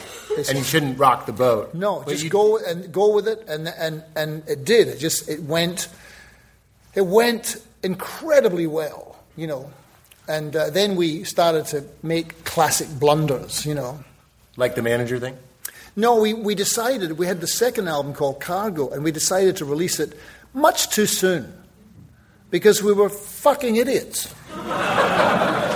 Be- because, And your manager was rolling some sticky icky. yeah, yeah, yeah. no, well, no, because America was late. In, in a, is usually what happens. Yeah, is, your you know- record had been out for a Yeah, while yeah. before it broke here. Yeah, exactly. So, So- you guys were ready to do another. Yeah, we've album. done another album, Yeah. and we were kind of impatient, and we were, you know, we were upstarts. You know, we wanted, and we were, we were stupidly feeling that we were going to punish the Americans for rejecting our album twice. Right, right. And then when they finally got on board and it started to roll out the doors, they were going, wait. Wait! Don't release the second album first. Don't release the second album because we still got to market this one. He's saying, yeah, but you fucked up because you waited too long. The rest of the world is waiting for a second album. We want to release it. And they go, wait. Oh, wow. And wait. And we didn't wait, and we should have waited. Was part of you like, fuck you, America? Yeah, you yeah, don't yeah. get to. Yeah, yeah, yeah. It's like it's that's so such a you know culturally arrogant kind of It sit- is. you know thing to do. Right. You know, especially the A and R department. They're going, oh, now there's no hits on this. You know, we'd like sold two hundred fifty thousand albums in Canada. You know, they go, no, this is not going to happen. And it only took it took um, the the guy that signed us, who was a guy called Peter Karpin in Sydney. He actually called up the guy called Dick Asher, who and he used to work in New York.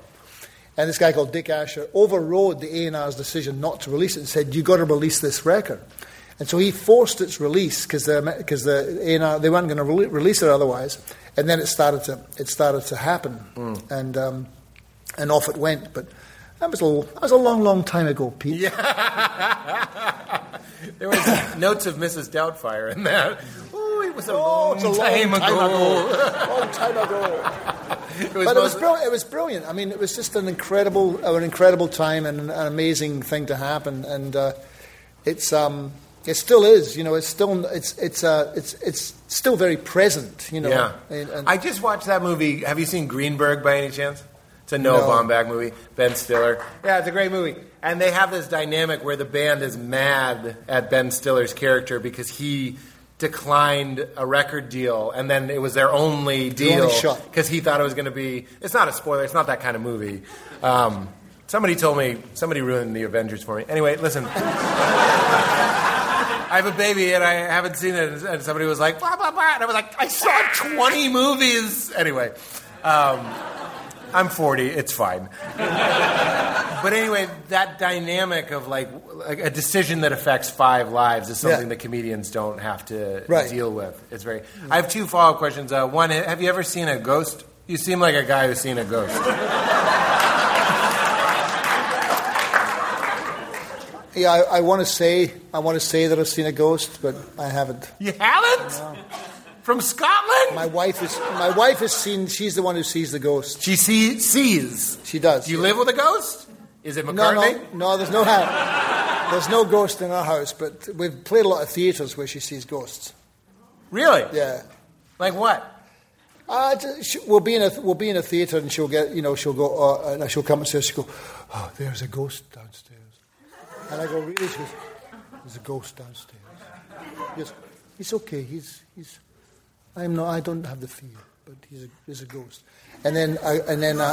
I um, and then, I- and then I say, and then I go to talk to the to the theatre manager, and I go, "Is there right?" And he goes, "Yes." Really? Oh, I love that. Yeah. The other thing that we've been talking about, just because it's interesting to me, you write about it in your music, um, giving up the booze and all that Yeah. stuff. What, what was the story? You, you alluded to it, and, and we. It's, it's just an interesting subject to me. You talk about is, yeah. habits, and Yeah. our job is sort of compulsive. So I'm just sort of Well, um, that. I um, my grandfather was an alcoholic, according to my, my father. My father wasn't an, wasn't an alcoholic, but it kind of skipped often skips generations. But I didn't start drinking until I was about twenty six or twenty seven. And but as soon as I did, I, I realized that I had a problem with it, you know, because I just loved it so much. And so I realized probably early on that I was an alcoholic, which is not really the kind of thing you want to realize straight away. You want to get at least you want to get at least 35 or 40 years of heavy drinking behind you before you realize that. Why did you start so late?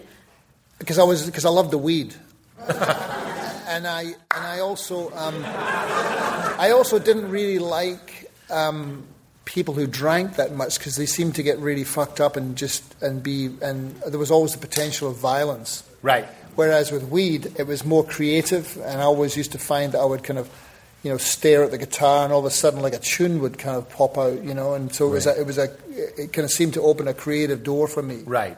Margaritaville is the only song written drunk worth talking about. and is it? It's a good, I like it. Is It's it? good- Yeah. yeah. It's a, it's Can you good- listen to other people's music? Can I listen to it? You know what I mean? Like it's hard for me to listen to other people's comedy because Yeah. I s- it's not like oh I'm such a genius. I'm just I, we're all that way. It's sort of like no, you I- see the whenever I code. see like great comics, I, s- I always I kind of, you know, I'm standing, I'm sitting there, and I'm going, oh, "Fuck you." why, that's, why didn't I? I, I wanted to. Think, When you watch other people's music. no, Comics. comedians. Oh, I- you know, why didn't I think of that? That's fucking funny. You want their glory too? I want that glory as well. How dare you be so funny? Wow. I used to, I used to go to Largo and watch Mitch Hedberg, and I just thought, I never want him to stop. Yeah. That's He was my incredible. favorite. Yeah, no, he was my favorite too. He's amazing. Do you, did you have any interactions with him? Yeah, yeah, a little bit. Yeah, I just, um, yeah, I, I got to know him a little bit, not not not well, but I got to know him. You know, he was lov- He was so lovely, so such a lovely man, Yeah. and so brilliant, so brilliant. Yeah. Um, yeah. Uh, what was your question? You we were talking question. about weed. Oh yeah. So, so yeah, I love the weed. Yeah. I when did you start weed. smoking the, the weed?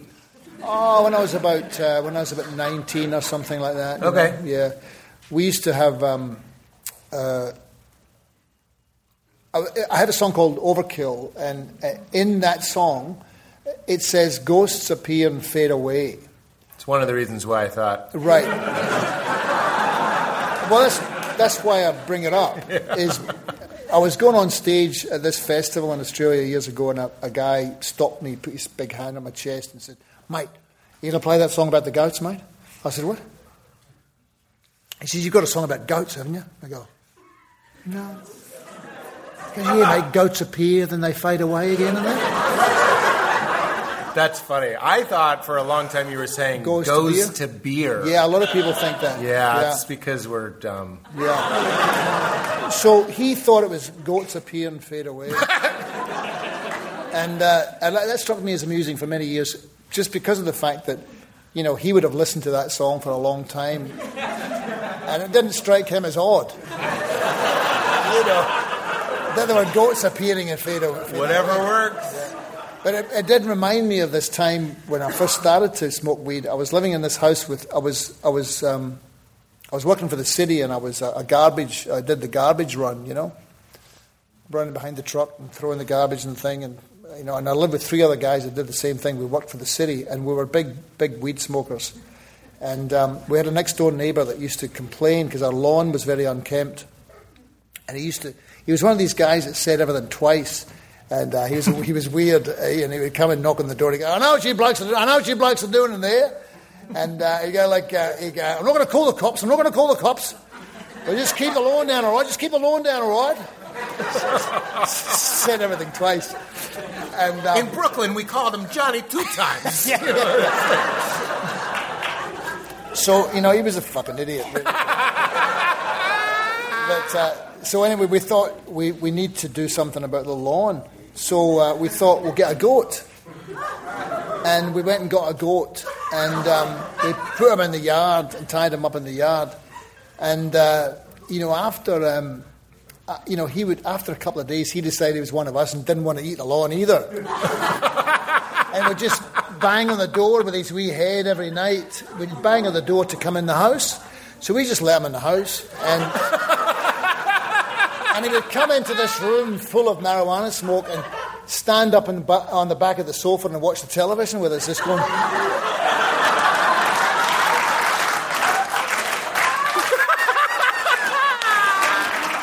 People would come round and say, It's a fucking goat standing over the guy. I know. I know. We had a dog that was used to freak the dog, and the dog used to go. yeah, goat beats dog.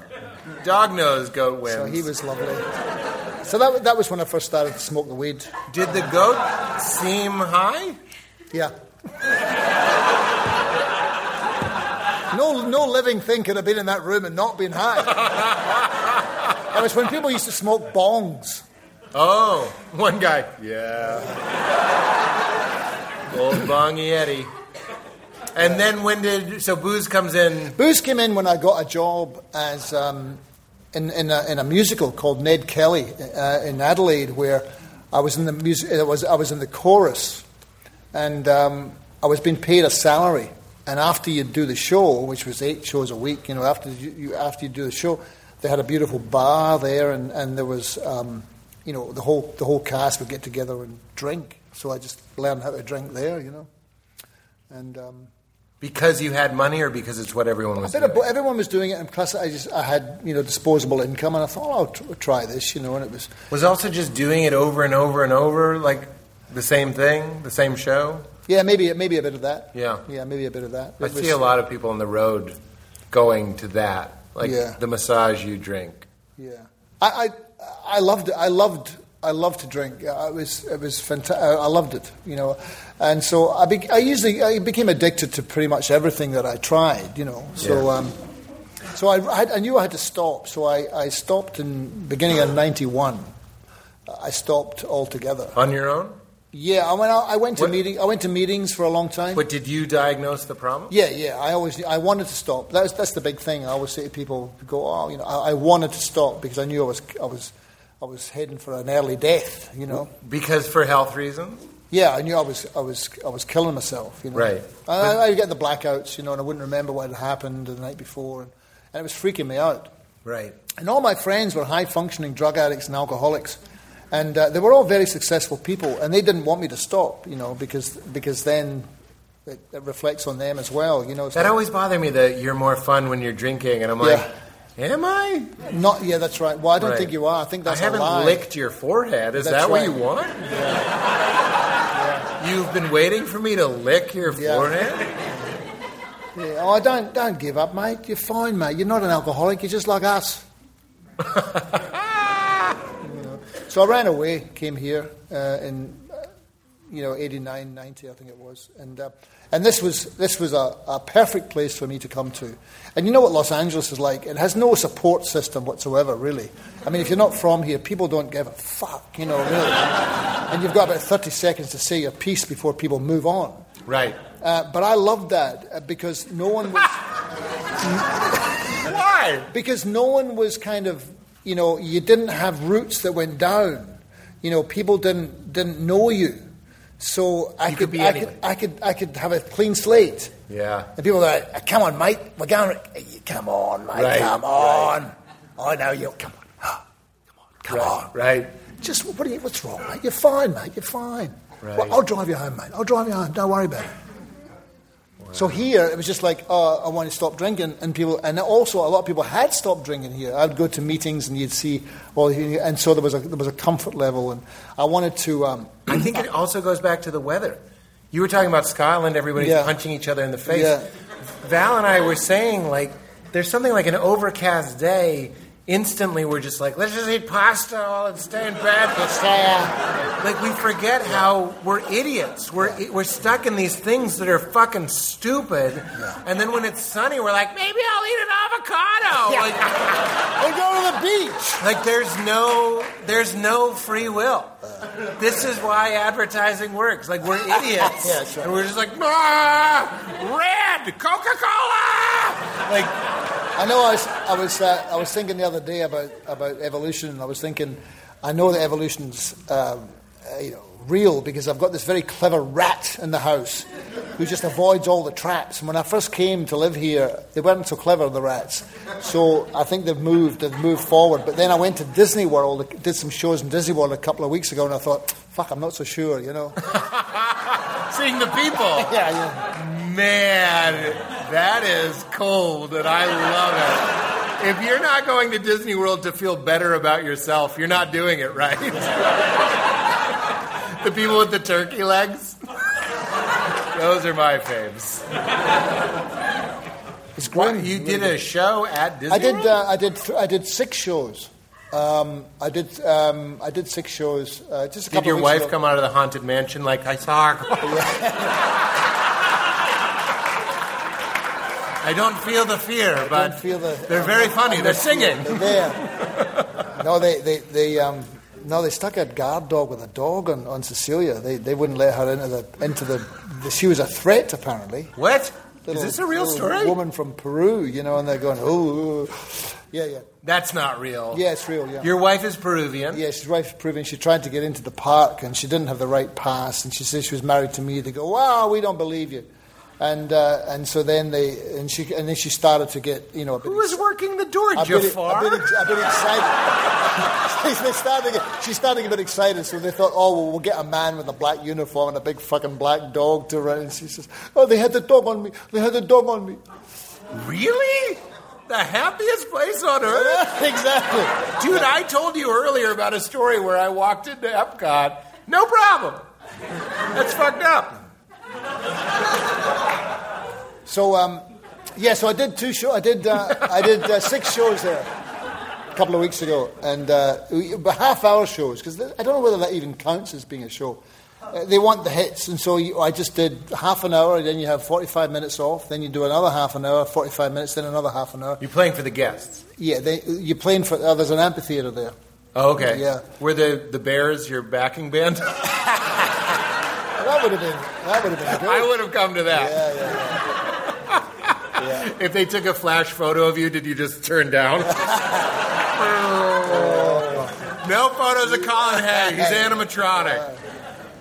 I don't know why we all laughed at that, but I'm so glad we did. I was at the, the Country Bear Jamboree and someone took a photo and they just went, they just died. Yeah. They just shut down. That's how badly they didn't want evidence of their technology getting to the Russians. I was one of the. I was one of the voices in the Country Bears film. You were not. I was. You were? Yeah, I just remembered that. And they didn't let your wife in the Yeah, park? exactly. Yeah, yeah, yeah. You're one of the I should, have. I should have told her to bring that up. Oh, of course, come in. Wow. So we were talking about uh, booze. Yeah, and um, and so yeah, so coming to Los Angeles was Oh, right. was great. And the weather. And the weather. Because you want to have a kale juice out here. What's that? You wanna be healthy out here. Yeah, exactly. And Because um, we're dumb. and uh, and then I would I would um, have these moments of euphoria, driving down the 101, which is a strange thing to happen, but you're just driving along and you see the hills in the distance and you think, oh, I'm just this is beautiful. I'm I'm I'm exactly where I should be. I don't know why, but this is this is where I'm supposed to be right now. And Wow. so I, I thought I can start again, and um, then um, having a, a house to live in and a couple of machines, to, like I learned how to record songs instead of In your house. yeah in my house because I didn't want to try and go and get a record deal again and people say no no no you're away off off you go you know so Right. so I so I started to make records and then you know people would write to me and I would just go down to the post office and send them the send them the CDs you know like literally just for years I did that you know. And then I'd go on the road and no one would come. There'd be maybe 20 people or 30 people or 40 people. And then I would do it again and then more people would come. And so that was about you know 25 25 years ago. So I just kept doing that basically. And, and all the time when I'd come back to LA I would play at Largo and, and then I'd go off again or make another record and so that's been my life. And getting back to the thing of thinking oh uh, going out on the road and playing Largo's an interim thing then the universe speaks to you and sometimes you listen but you know it, sometimes it takes a while for you to listen. Now listen I thought oh this is what I'm actually supposed to do. Right. you know, and um, and then the the live audiences would come, and um, and that's a beautiful thing as well because you know to get people to get up off the sofa and you know get into their vehicle of choice, you know, and come to a venue and sit down and go, okay, give us what you got. You know, it's quite a lot. Yeah. You know? And then so that's what I figured was um, going to be my work. Did you find You know. the experience? Uh, so you, you got there of shooting up real fast. Men at Work shot up Yeah. pretty fast. And then you said it went away pretty quickly Yeah. too. Yeah. That I, I don't want to be leading and say it was humbling, but I mean, do you see that as like this essential thing for you? I mean, what I'm see, what I'm hearing you say is like there was a shoot up, then there was the come down, then you get sober, then you start mailing out records. It- you don't seem like a humiliated person, but was there sort of like an ego death in all of this? Like, did you have to die and resurrect, kind of? Um, no, I, th- I say I think somewhere inside me I felt I felt uh, an essence of happiness because I thought to myself, this is really who I am. This is truly this is now I can just be who I am. Right. And I think it has, goes back to a little bit like I mean, I was who I was in Men at Work as well, but in a way, it was kind of okay. We want to be successful. We have this this band. You're you're you're almost playing a part, but you're not really, you know. But it's almost like that.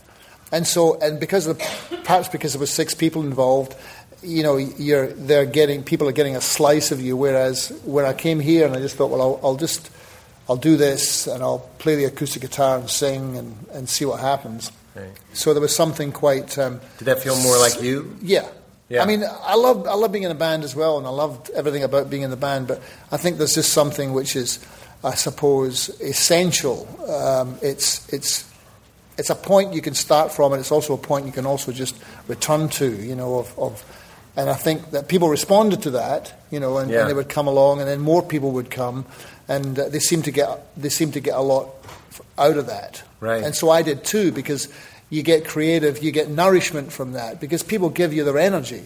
And so it becomes like an electrical current. You know, you put it out and it goes out there and it comes back and you're plugged in. And that's what you want. You want to be plugged in to Right, the world. right. And that's, that's when you can feel happy most of the time, when you feel plugged in. As again, it's like when I gave up drinking, I was sitting out in the backyard and I thought, well, okay, people talk about a higher power. I'm not a religious person, but I was sitting out the back and all of a sudden I just stood up and I put my hands up and I thought, and I could touch the sky and my feet were on the ground. I thought, oh, fuck, I'm plugged in. And I just all of a sudden felt, okay, I- I'm, I'm, I'm part of this. Wow. I'm not separate. You know? Yeah, I totally know. I mean, it wouldn't be a podcast if I didn't quote somebody. But Alan, one of my favorite Alan Watts, he says, "You didn't come into this world; you came out of this world." Yeah.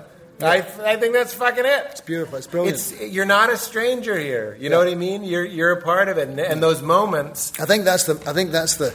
The, the a lot of the, a lot of the problems all of us, a lot of people feel is that feeling of separation, that feeling of just not, not being part of, not being Right. You know, not being part of the fabric. Well, you said when you play music, you feel useful, which Yeah. I thought was a funny word. Yeah. For finding your harmony Yeah. in the lawful unfolding of what is, right? Yeah. I think a lot of depression comes from not finding Yeah. that place where you can flow, right? Yeah, and it's also it's, there's also something about um, you know I have a lot. You know I've had a, a fortunate life. I've been a, have a charmed life, and there's something about there's something about feeling like you're uh, you know you are being of some service. You know people come and for two hours, you know they're sitting there. You know you want them to leave feeling better when they walked in, Right.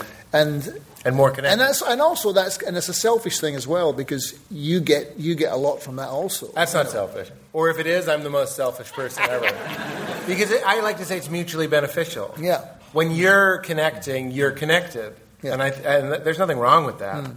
Mm. I think we see the guitar. I'm going to play a few songs.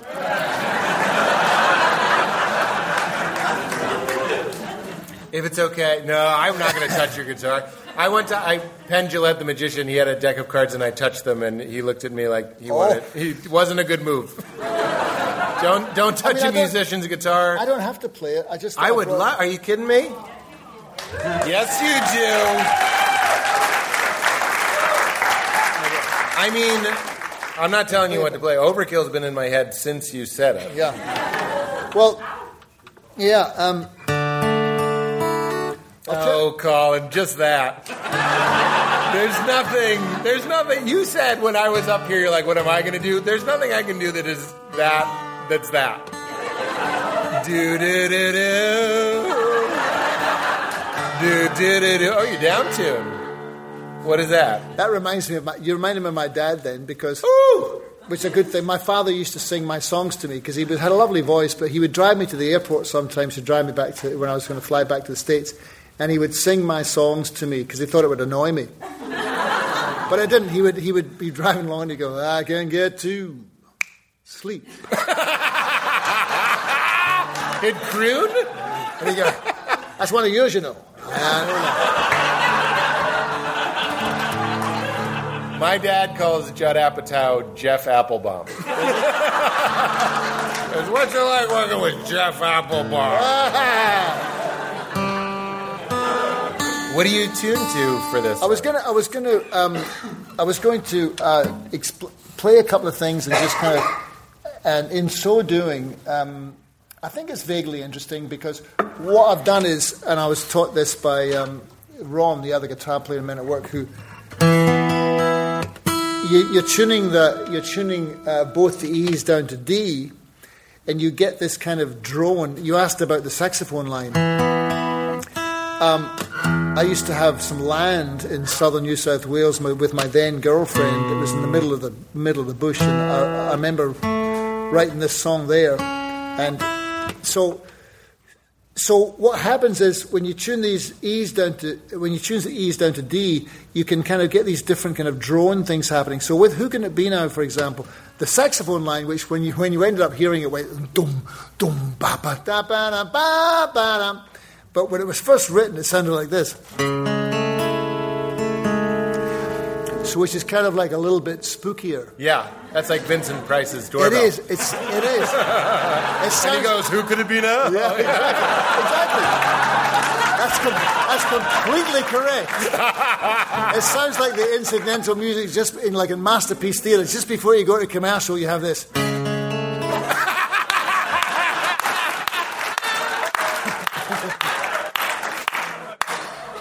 Have been a fucking hit if it had to come out like that. So you had Yes. have the doom, doom. But anyway, so that's how it started. So it was like, who can it be knocking at my door? Go away.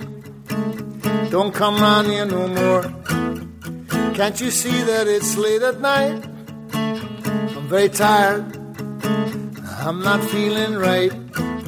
All I wish is to be alone. Stay away. Don't you invade my home. Best off if you hang outside. Don't come in. I'll only run and hide. Who can it be now? Who can it be now? Who can it be now? Who can it be now? So that's what it sounded like when it first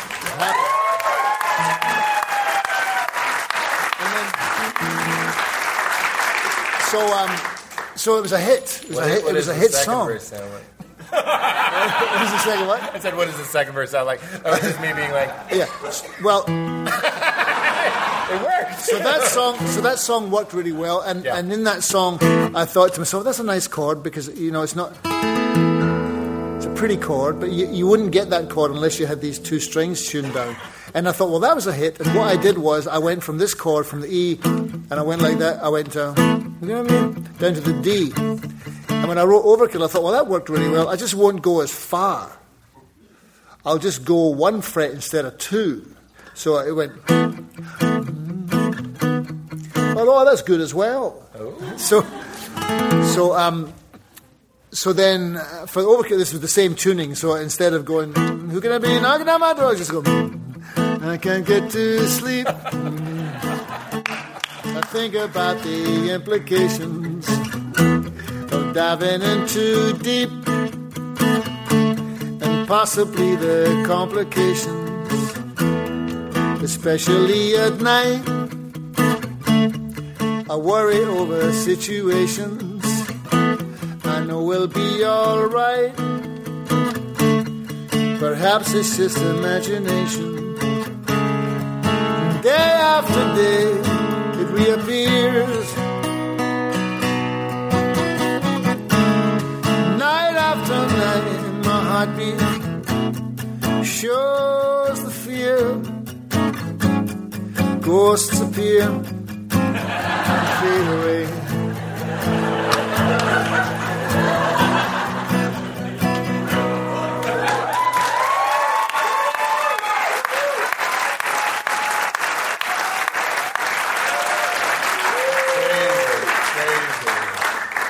It's gotta be. It does it feel good? Oh yeah, Does it feel good to be able to just pick up that and just be like, "You want to be delighted"?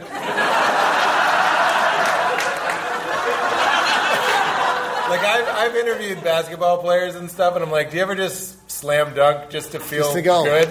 Have you ever been home alone and just been like, "I can't get to just never. no, No, I never. No. never don't think I have. only for the audience." Yeah, but the only time I've done it is think uh, when I've thought to myself, "Fuck, what are those words again?" What about in the shower? You ever Never, sing no. your own I song never in the sing. shower? No, never. That's what I call masturbating. You ever sing your own song? I don't sing. I don't sing at all around the house. Really? No, Well, it's weird. Val has been with me many times. Maybe we've been stoned, and I've been like, "Let's watch the Batman videos," and those are videos I made. and I'll be like, "This guy's sense of humor is exactly Like me. He's so like me.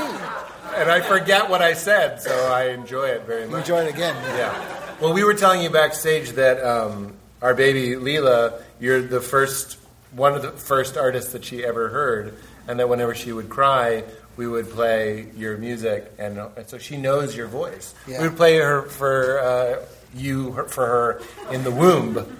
I get, I get that. That's a lovely thing that happens. I get a lot of parents who say that they can put on my music. I don't know whether this is, you know, I take, I take it as a compliment Yeah. because they, they put on my music when their child is acting up and then they immediately go to sleep. I could see how that's not, but I mean, you don't want to be No, in a nice. Six Flags commercial. It's nice. It's nice. And they're in the back seat and all of a sudden they go, yeah. I think it is. The song, uh, I just don't think I'll ever get over you. Right. Is the one that, and I told you backstage that I would sing it to her, but it, it gets a little, It's a bit sad. it's a bit sad. It's a bit sad. yeah. Yes. And um, It sounds like my baby's going to like move to Milwaukee. that would be sad. and I'll just be like, oh, remember, this was our song. Uh, Do But, uh, you want to hear a bit of that one? I would love to hear about Well- that. one. That's why I don't know. Well, this is interesting too because it's um. Oh. This is called a DADGAD tuning, which is uh, D. You tune this. You tune this uh, string to a D, and then this one. This is a B string goes down to an A, and this is G, which you keeps stays the same. D, and then um, you ch- this is this A stays. to G and Yeah, stays, stays the stays same. same. I mean, it's funny because it was risky. Hey, you took the shot and it really worked. It worked. It worked. We're, yeah, They loved it. old one out of three homes. Were you ever um, were you ever Peter Holmes, or have you always been Pete? Some people call me Peter. Um, it's got a certain gravity to it. I it? know. Well, Peter Benedict Holmes. Oh fuck! no. Don't fuck with me, fella. But then I remember. that, that, that really puts you firmly, squarely on the on the earth. You know, yeah, exactly. Peter Benedict Holmes. Pete Holmes is like you're just wandering around with your fucking head in the clouds. Absolutely. Pete Holmes is like, hey, fellas! Yes, exactly. Yeah, Bingo! yeah, exactly. Yeah. Yeah. But I remember being in third grade and we were in sex ed, like, or maybe third, or fourth, maybe, whenever sex ed starts. And, Sex uh, ed. You had sex ed. We never had sex ed. No sex ed? No sex ed. There's- in That sounds like a setup to a joke. Like sex ed in Scotland was no. just It wasn't that way. getting, getting stoned with a goat. But Did then- we have it? No, we never had it. they wanted to get it out of the way, and they were like, just say all the slangs you know. And the teacher had a book, and we were like, pussy! And they're like, good. They were like, it's okay. That's a good- oh, they were like, get it out. Dick, wanger, nards, balls, all of it. Cunt. yeah, the, the, one, the one kid. Cunt. okay. Thank you, Tyler. Keep an eye out for the kid that yelled cunt. That's, that's, that's an old adage. But at the end, after we got him out, all out of the way, the, I remember it vividly. She went, okay, yep, that's all of them, and closed the book. That's all of them. And I knew that Peter was a slang for dick. And I looked, the class left, and I looked in the book. Lo and behold, it was on the list. It was on the she list. spared me. She did. Yeah. Isn't was that caring. sweet? That's, and we give them $1,100 a year? give them a raise for that alone. Yeah. Fucking, fucking crazy. But uh, that, that really made a difference for old Peter. Yeah. But you know what it was? Is I realized once I found out you could change your name, like Yeah. even slightly. Yeah. So you, I, we were talking about how you were ambitious. I was like, oh, I wanted agency. You know what I mean? I wanted to be like, Peter, it's Pete now. You know what I mean? yeah. I just wanted to affect the world. Right. And I was like, oh, I can just say, drop the R, baby. Yeah. That's all it was. If they named me Pete, I would have been like, call me Peter. Because I just wanted to. You wanted something different. I wanted to put my dick in something. Yeah. Oh, I'm sorry, my Peter. Not your Pete. Not my Pete. Pete is what you call it if you lose your erection. That's right. You can't put your Pete in anything. yeah, nobody wants a Pete put in them. That's my favorite bit of the whole night. Oh, thank you. I feel like I've learned. Can't put your feet in You can't anything. put your feet in anything. I um, I had a, when I left the band, uh, my, my I made one record called "Looking for Jack," which was um, which was about Los Angeles, and um, uh, and I it came out as Colin James Hay, Colin which was Hay? really fucking stupid. but it was it's my name, Right. You know, but people uh, but before that I was known as Colin Hay, and people said. What do you have got the fucking James in there for? Yeah. Right? You know, it was just like it was like oh, John you fucking tosser. You know Yeah. what I mean? So it became that. That was that. It was a. It was a. It was. It wasn't a bad record, you know, but it was a. It Whose was, um, idea was that? Mine. It was yours. Yeah, it's. Well, you wanted to differentiate. I wanted to. Yeah. was there somebody that was like, you should be man at work? I know you had a record called Man at Work. Yeah, for years. Yeah. Yeah, and Yeah. everyone who says that thinks they're the first person. They go, No, "Hey, I- man, at work." Ah, yeah. Yeah, yeah. You should. You should go. Yeah, I've done yeah. that. Yeah, yeah. I'll jump off a bridge later. But um, yeah, the Looking for Jack record was funny because I, I, I came to Los Angeles, and you know how when you first come here, you think to yourself, "Where is Los Angeles?" You know, you're driving around all these freeways, and you think, "Where the fuck is it?" You We're know. in Coldwater. I and then you and then you realise that it's just everywhere. You know, it's just this massive place. And I, I drive Yeah, no part of LA is any more LA than any No, other part. you know, you don't You're ever- not like this is LA. you don't just- ever arrive. Yeah, you never arrive. You're just always looking You're for just it. on a vacant road, like Yeah, go, LA.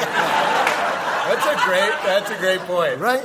And so, and, and I had this idea for a song, uh, looking for, looking for. Everyone was looking for something. I couldn't figure out what people were looking for, but they were all looking for something. You know, we come here to realize our dreams or whatever it is, and we're driving around. I'm thinking, fucking looking for, what, looking for, what are people looking for? And I went to this. I was at this concert at the Greek Theatre, and I was. Um, this is about 19. This is 1986. My band was done, and I was making this record, and I was I was standing at the mixing desk. And I saw Jack Nicholson standing next to me, and I thought, I can't not take this opportunity to just say hello to Jack Nicholson. And I said, Oh, excuse me, Mr. Nicholson. Uh, my name's Colin Hay. I just want to say I'm a great big fan of yours. And he looked at me and he goes, I, I can't hear you. And I got a bit embarrassed, you know, and I kind of like, oh, it's okay. So I went, I went into the green room and I'm standing there talking to these three of three women, beautiful women. and, um, and then the green room door opened and Jack came in and he made a beeline straight for me and he says, I just want to say I'm a great big fan of yours too. And I thought, oh, wow. And he just stood there for a minute. We were just standing next to each other. And then he wandered off. And the girl kept talking to me, but I was so blown away by the fact that I just met Jack. I kept on looking over her shoulder, and she's talking to me. She's going, What are you doing, Colin? I said, Oh, look, I'm sorry, I'm sorry. I was just looking for Jack. And she goes, Yeah, everybody's always looking for Jack. And I thought, Thank you very much. Wow, that's incredible. And then later he went to a haunted hotel and had a drink with Paul McCartney. Yeah. That's a 42 minute callback. It wasn't going to work, but I had to. One person listening to the podcast in the car went, oh!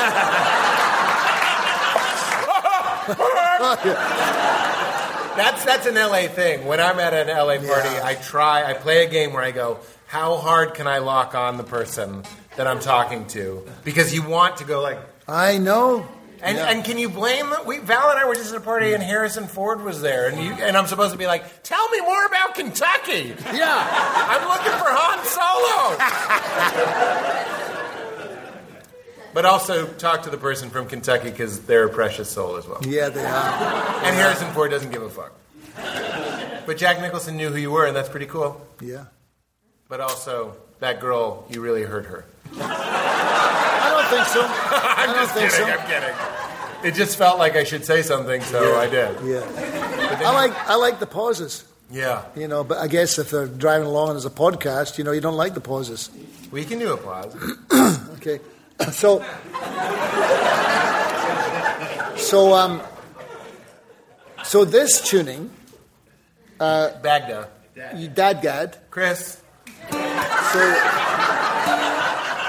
you have this kind of drone thing happening, which is also kind of its own kind of sadness, where you get this, Yeah. and then you and then uh, so this song came out of just sitting on the deck and up in Topanga, not my deck, someone else's deck, but um, then just going.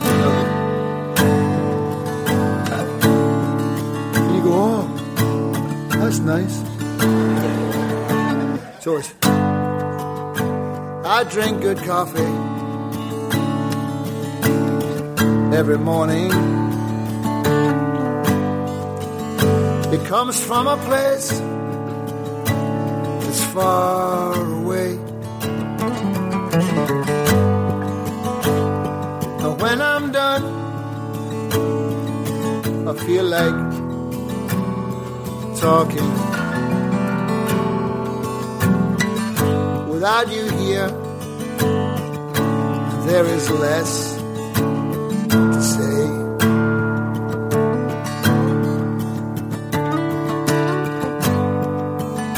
I don't want you thinking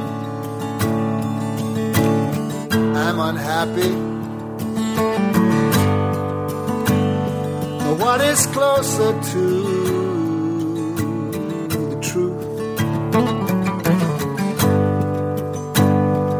if I live till I was a hundred and two, I just don't think I'll ever get over you.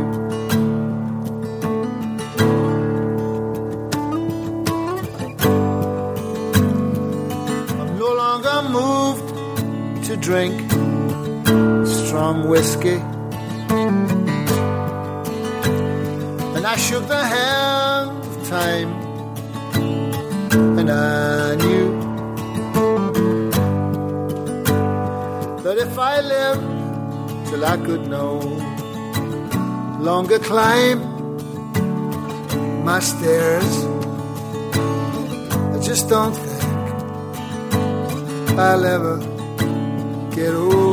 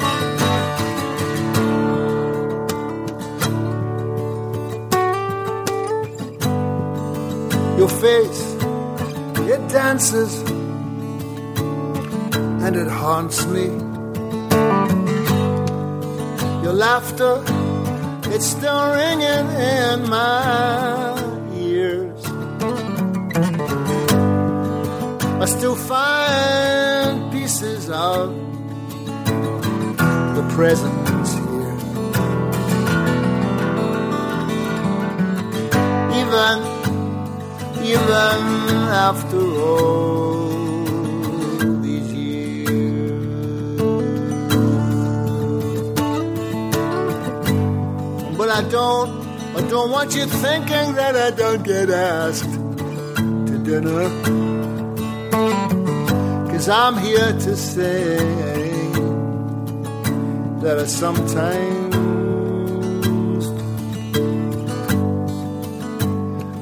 even though I may soon feel the touch of love. I just don't think I'll ever get over you.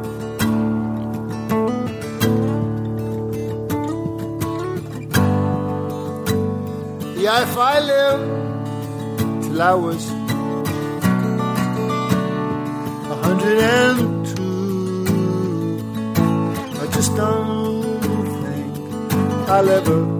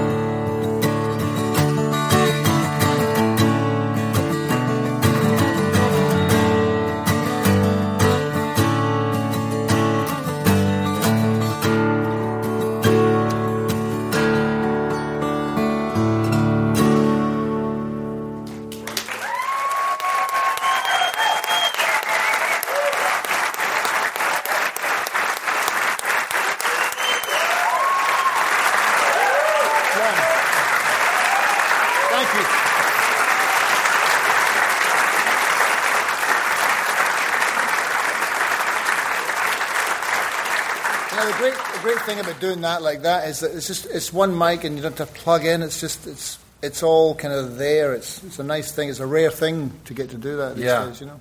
Very Largo. Yeah, very long. And very organic. It, it- thank you for playing the whole thing. It was so beautiful. well, I was going to stop, and then I just thought I was telecommunicating. you were Telepathically. Yeah, yeah I, I got it. It was coming through loud and clear. Finish the fucking song. Don't leave me down, hey. Don't leave me down. Don't leave me down. That's the old Don't standard. down. Don't leave me down. I love their other hit, uh, Leave It Alone. Leave it alone. Leave it alone. Leave it alone. Blue Jay singing in the dead of night. I know. Blue Jay.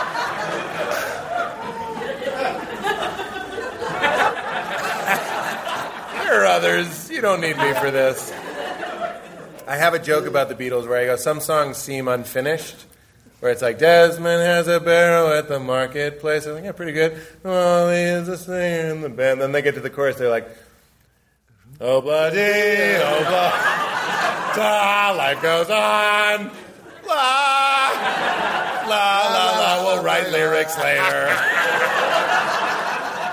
I heard him. T- I heard him talking about that the other day on an interview, McCartney. About No. Yeah, when he was we was somewhere, and it was I think he was in maybe I, I want to say Jamaica or the Bahamas somewhere, and he would he was hanging out with the locals, and he'd say, "How you doing?" And the guy would go, "Yeah, good, good man, ubla dee man, ubla da." You know, he was he had this. That's a terrible accent, but. Uh, but that's where he got it from. He goes, so yeah, yeah, I just you know took it on, you know, just walk around going, yeah, oobla dee, oobla da, man, you know. So great, you know, life goes on, you know. So I just thought, oh, write I put it in a song.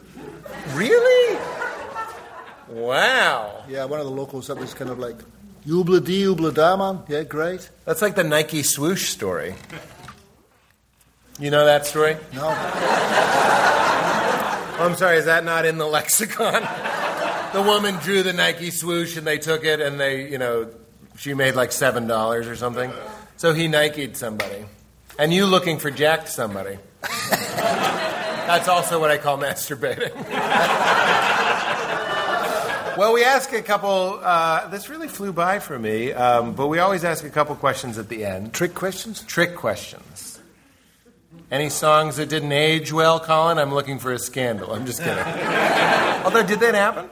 Have you ever had a song that didn't age well? I have another joke about Bruce Springsteen has that song, Hey, little girl, is your daddy home? Did he go and leave you all alone? Why am I hearing this at the dentist? nobody, nobody in the booth was like, ah, Bruce, Yeah, it's fucking weird, man. oh, let me finish. I want to fuck some kids. I think I don't think anybody ever said that to. To Bruce? No. Yeah, Hey, you can't. Yeah, and you can't tell the Beatles, Ob-La-Di sounds like a placeholder. yeah, except if except if you're one of the Beatles, telling, Which, telling the other people, right. Maybe one finish of the, that song. Right. You can't have that. But uh, you don't seem like a fella that would have a song that didn't age well. Oh yeah, probably, yeah, I think so. Um, let's try to think of. Um, This one's called The Kid Who Yelled Cunt.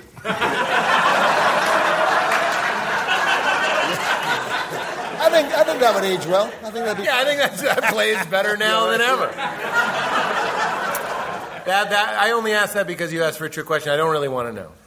What I want to know is uh, you said you weren't a religious fella, and um, I, we always talk about the meaning of life, but without, without an agenda. But you seem like a, a soulful person, a connected person. I don't care what symbol system you pledge or don't pledge to. I'm just wondering, do you have any thoughts on what's going on here? I mean, here we are, Colin.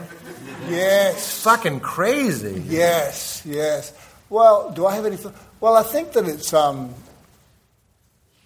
I think it's amazing, you know, to, that that we are here, especially when you when you see the planet, you know, from somewhere else. You Yeah. know, you have photographs and you, there's this blue planet spinning around the sun, and I just think to myself, um, it's extraordinary and it's amazing that, uh, that we're here. And we just seem to be, uh, so much of the world, so many of the people in the world seem to be unconscious of that very fact. Right. And seem intent on still oppressing other people uh, into believing what they believe. And uh, if you don't believe that, well, then you're in danger of being killed. Right. You know, so that makes no sense. Um, It becomes about membership and clan and identity. Yeah, you and know, right and, and wrong. so um, I'm, I'm glad that I'm alive at this particular time. I, I don't really particularly want, would have cho- chosen to be alive at any other time. I think it's uh, uh, still still probably a quite a safe time to be alive, although you wouldn't think that it is. But compared to you know a thousand or two thousand years ago, when they would be drawing and quartering people in the square on a Sunday for you know for entertainment, right. That that's probably it's, it's a lot better now. But as far as as far as what happens, you know, you're talking about you know the meaning, finding meanings. I don't really know whether. Um, I don't really. Uh, the question of um, I don't know whether there's an answer to that, you know, or, or more, more and more things keep getting revealed. You know, I love watching, um, astrophysicists talk about that, or whether the science programs. Every time they, every time they, they, they reveal something, there's just a, there's another layer. Okay, there's a universe. Maybe it's a multi-universe. Maybe maybe uh, it didn't. It wasn't actually a big bang. It's just like oh, we bumped into another universe, and that's what caused. Uh, there's all there's all these kinds of things that The big bump. I haven't heard yeah, that. but I, I'm kind of yeah, big bump. Yeah, but um, I'm endly, I'm endlessly fascinated uh, by. Um, So you stay in a place of wonder. yeah, I, I do. I do. I, I am. I am in. A, I am in a constant state of wonder about about the um, about the world, and I find it. I find that to be very um, not useful or, or humbling, but I tend to be. I, tend to. uh, take have great joy in the fact that that there that I'm you know part of the immensity of everything as opposed to anything else you know whenever I'm whenever I get whenever I get um, annoyed about the fact that maybe you know I thought I think this song should should have been a bigger hit than it was you know or something like that I go what the fuck you know Yeah. like I just Right. um, That's know, what Valentine. Look, look up into the sky for a Yeah. moment. I always love. I always, although I do always love, uh, you know, Peter Cook, uh, who, I, I, not, it's not a quote, but famously looking up into the sky and going, oh, "It's amazing." When I look up into the sky and I see all those stars, and I just, I just realize how insignificant they all are. That is good. That's a comedian laughing. That's good. I love Oh. that. Uh, yeah, I can't remember your question now, but no, I, I I always get, I always, um, um, it's everything becomes a cliche, but I'm grateful that I'm alive, you know, and still kind of kicking around, and and uh, I don't know what happens when you, when you pass away. I think maybe the curtains close. Uh, I'm not really sure. I have a friend uh, uh, who played in my first band. Uh, my first band was called Deep Impression. His name is Peter, lovely man. He's gone now, but um, he had an autoimmune disease for many years, and he was uh, in a coma twice, and he technically died twice, and he came back, and he told me about it, and that was very interesting, you know. And I asked him about it, and he said that um, that when he died, because he flatlined for quite a while, then came back, but he remembers there was a white light, and he went towards it, and uh, then he made a conscious decision to come back. And I said, Why did you come back? And he said, uh, Strangely enough, I remembered that I hadn't paid some parking fines. really? He said, I wish it was something more grand. He said, But I just remembered I've got some unfinished business, so I decided not to die that day. And I made a conscious decision to come back. He said, But I really wanted to go to the light. He said, Because it felt euphoric and it felt. Uh, like that's where I, that's where I was going to go. And he said, but the second time it happened, he said, I remember that there was there was um, a presence, and it was a benevolent presence, and it was, um, and I felt very safe, and I wasn't scared of death. So that's the only kind of first-hand, you know, knowledge that I have of someone who'd kind of almost been there. And he died. He died this year. He was a beautiful guy. Uh, in January, he died uh, finally, and I did not come back. not come back. finally, he died. I was going to say, I think they're laughing at finally. I think he would laugh at that, though. I think he would. Well, he was struggling with it for a long time. A long time. And so, and so um, I had a conversation with him when I was in Melbourne, when I was touring down there. I was playing down there, and I was, I was on my way. And his wife called me and said, "Oh, he's, he's, he's, um, he's, uh, he's very ill." So I called him. Very, very interesting conversation to have with someone, and you know it's going to be your last conversation. And he knew that as well. And so it was, a, it was quite a long conversation, and then at the end of it, he just, you know, he said goodbye. It was, it was so. I don't, e- there isn't even a word for it, you know. There's nothing, and I didn't want to end the conversation, Right. you know. So he said, "I'm going to, I'm going to go now," and uh, he said, "I'll never." See, he said, "He said, um, I'll never." See. And he was a, he was a beautiful guy. When I first arrived in Australia, he protected me. He was my protector. There was a guy that was trying to bully me, and he, uh, he was a big guy, so he, he told him to leave me alone. Nobody, nobody messed with me after that. Wow. Yeah, he was lovely. Wow. And we would go for, we would go for, we'd go and play pool, and we would smoke cigarettes in his, his FB Holden, which was a beautiful, like a beautiful two-tone, two-tone car.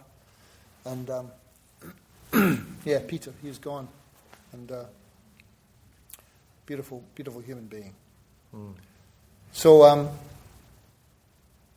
I don't know. I just I have a sense of uh, I have a sense of um,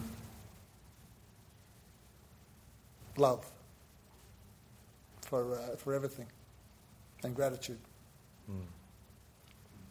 That's beautiful. Yeah, you can clap if you want. That's, that's on you guys. I can't clap. that would be and weird. the, and the idea of and the idea of heaven and hell. You know, I don't. I, you know, I'm not.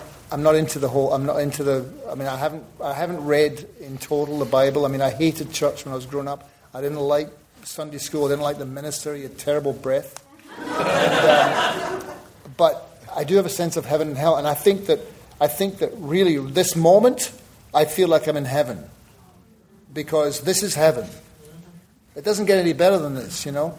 And there are situations on this earth where hell is going on right now. Someone's being oppressed, someone's being tortured, someone's being killed, someone's being abused. But uh, fortunately, that's not happening in this room tonight. But so I believe in that, and I think this is beautiful.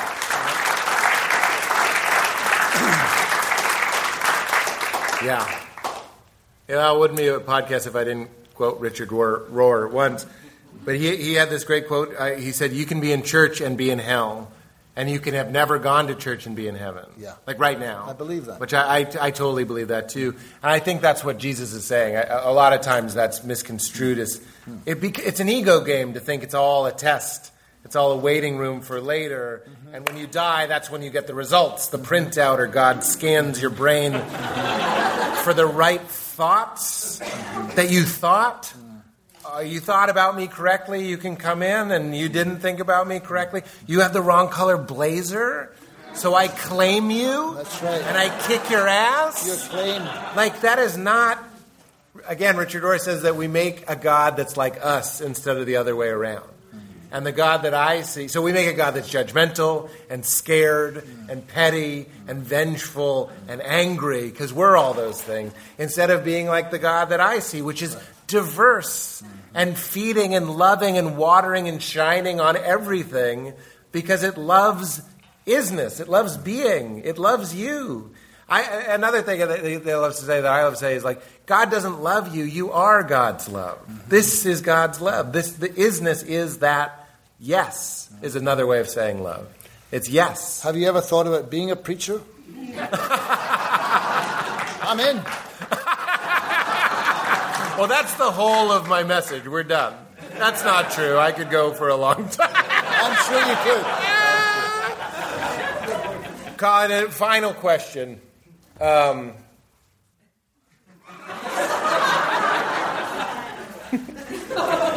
well, yeah, I say it wrong. People get mad that I say it wrong. What is the hardest time you've laughed? Is that how I say it? I should say the time you laughed the hardest, but I say what's the hardest time you've laughed? so hard is modifying time. So when were you under a lot of hard times and you laughed? No, when did you laugh the hardest in, in your life? And, and here's what I like to say because it's not like an on the spot thing. When, when you think of a time when tears were streaming down your face and you were laughing, Yeah. where were you? How old were you? Who were you with? It doesn't have to be like a, and I opened the door and there was Ray Romano. Like it doesn't have to be one of those. Well, I was. Uh, the time that springs to mind was I was actually leaving the old Largo and going home, and uh, I was going home with a friend of mine who's a great comedian, uh, an English guy, lives in Australia. His name's Bob Franklin, and um, Bob Bob's email is um, was uh, jacktarget at hotmail.com. And I said to Bob, uh, we're in the car, I'm driving along, and I, said, and I said to him, Bob, how come your email address is jacktarget at hotmail.com? Jet? Jack, Jack, Jack. Jack, yeah, Target. Jack Target. Oh, Jack Target. Yeah, Jack Target at hotmail.com. I said, how come your, your email is jacktarget at hotmail.com? He says, well, funny you should ask that, Colin. And he's very softly spoken. He said, I was, uh, I was introduced to this American chap, this American bloke, and uh, he said, um, somebody introduced me, and uh, he said, hi, Tom Robbins. and I said, Bob Franklin. He said, Jack Target.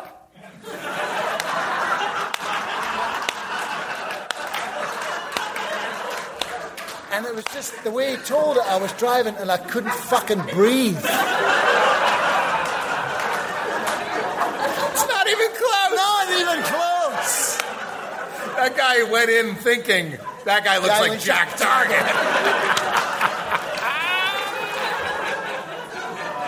Jack Target.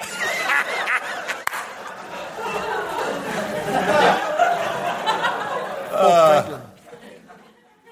Jack Target. Let's do it. You be your friend. Okay. I'll be the guy. Hey, what's your name? Bob Franklin. Jack Target. See, it's fucking still funny. That was good. We can't not end with a song. Would you mind playing one more? And and here's the fun part: the guest says "Keep it crispy" at the end. That's how the show ends. Keep it crispy. Keep it crispy. So I'm just giving this to you. You could play a song, any song, and at the end you could say "Keep it crispy," and that's how we'll end. And if you forget, just look at me and I'll go Jack Target.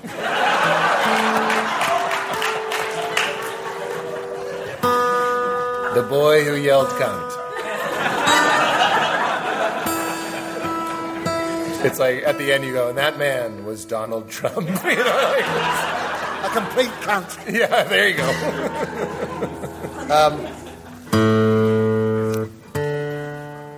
you eat a lot Bob, Bob's, got, you got Bob's shit- got a great gag, actually. My friend Bob Franklin. I'm going to email him later.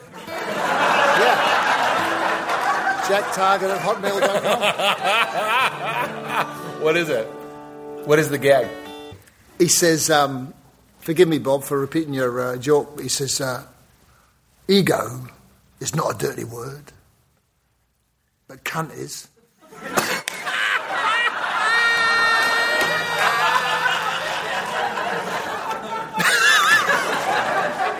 I like it a lot.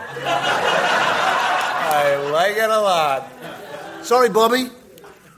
Oh, what, it's his joke, but I mean, I credit him, so it's okay. Yeah, I think you're okay. He's one of my favourite. He's so, so, so great. Um, a song. Um, what? I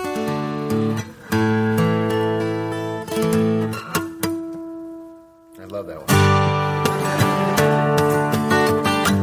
Well, speaking of sobriety, this is the song I wrote when I'm driving across Topanga Canyon, and um, I thought I better start writing some songs. So I thought I have to um, do things uh, that are um, rituals, you know, simple things, because I'd spent so much time drinking, and a lot of time on, you have a lot of time on your hands when you stop. You know, so having a cup of tea, don't do it quickly, take your time, just slow down because everything's okay, go for a drive, sit, look at the old, all those classic things. But it is true, you know, and it does help. Yeah. You know, so that's what this this this song was. My my my, it's a beautiful world. I like swimming in the sea. I like to go out beyond the white breakers, where a man can still be free, or a woman if you are one. I like swimming in the sea. My, my, my, it's a beautiful world. I like drinking Irish tea with a little bit of lapsang souchong. I like making my own tea. My, my, my, it's a beautiful world. I like driving in my car. I roll the top down sometimes. I travel quite far. Drive to the ocean, stare up at the stars. I like driving in my car. All around is anger, automatic guns. There's death in large numbers, no respect for women or our little ones. Tried talking to Jesus, he put me on hold. Said I've been swamped by calls this week. He could not shake his cold. Still, this emptiness persists. Perhaps this is as good as it gets. You've given up the drink and those nasty cigarettes. Now leave the party early, at least with no regrets. I watch the sun as it comes up, I watch it as it sets. Yeah, this is as good as it gets. My, my, my, it's a beautiful world. I like sleeping with Marie. She is one sexy girl. She's full of mystery. She says she doesn't love me, likes my company. For now, that's good enough for me. So, my, my, my, it's a beautiful world. I like swimming in the sea. I like to go out beyond the white breakers, where a man can still be free, or a woman I like swimming in the sea. Always remember to keep it crispy.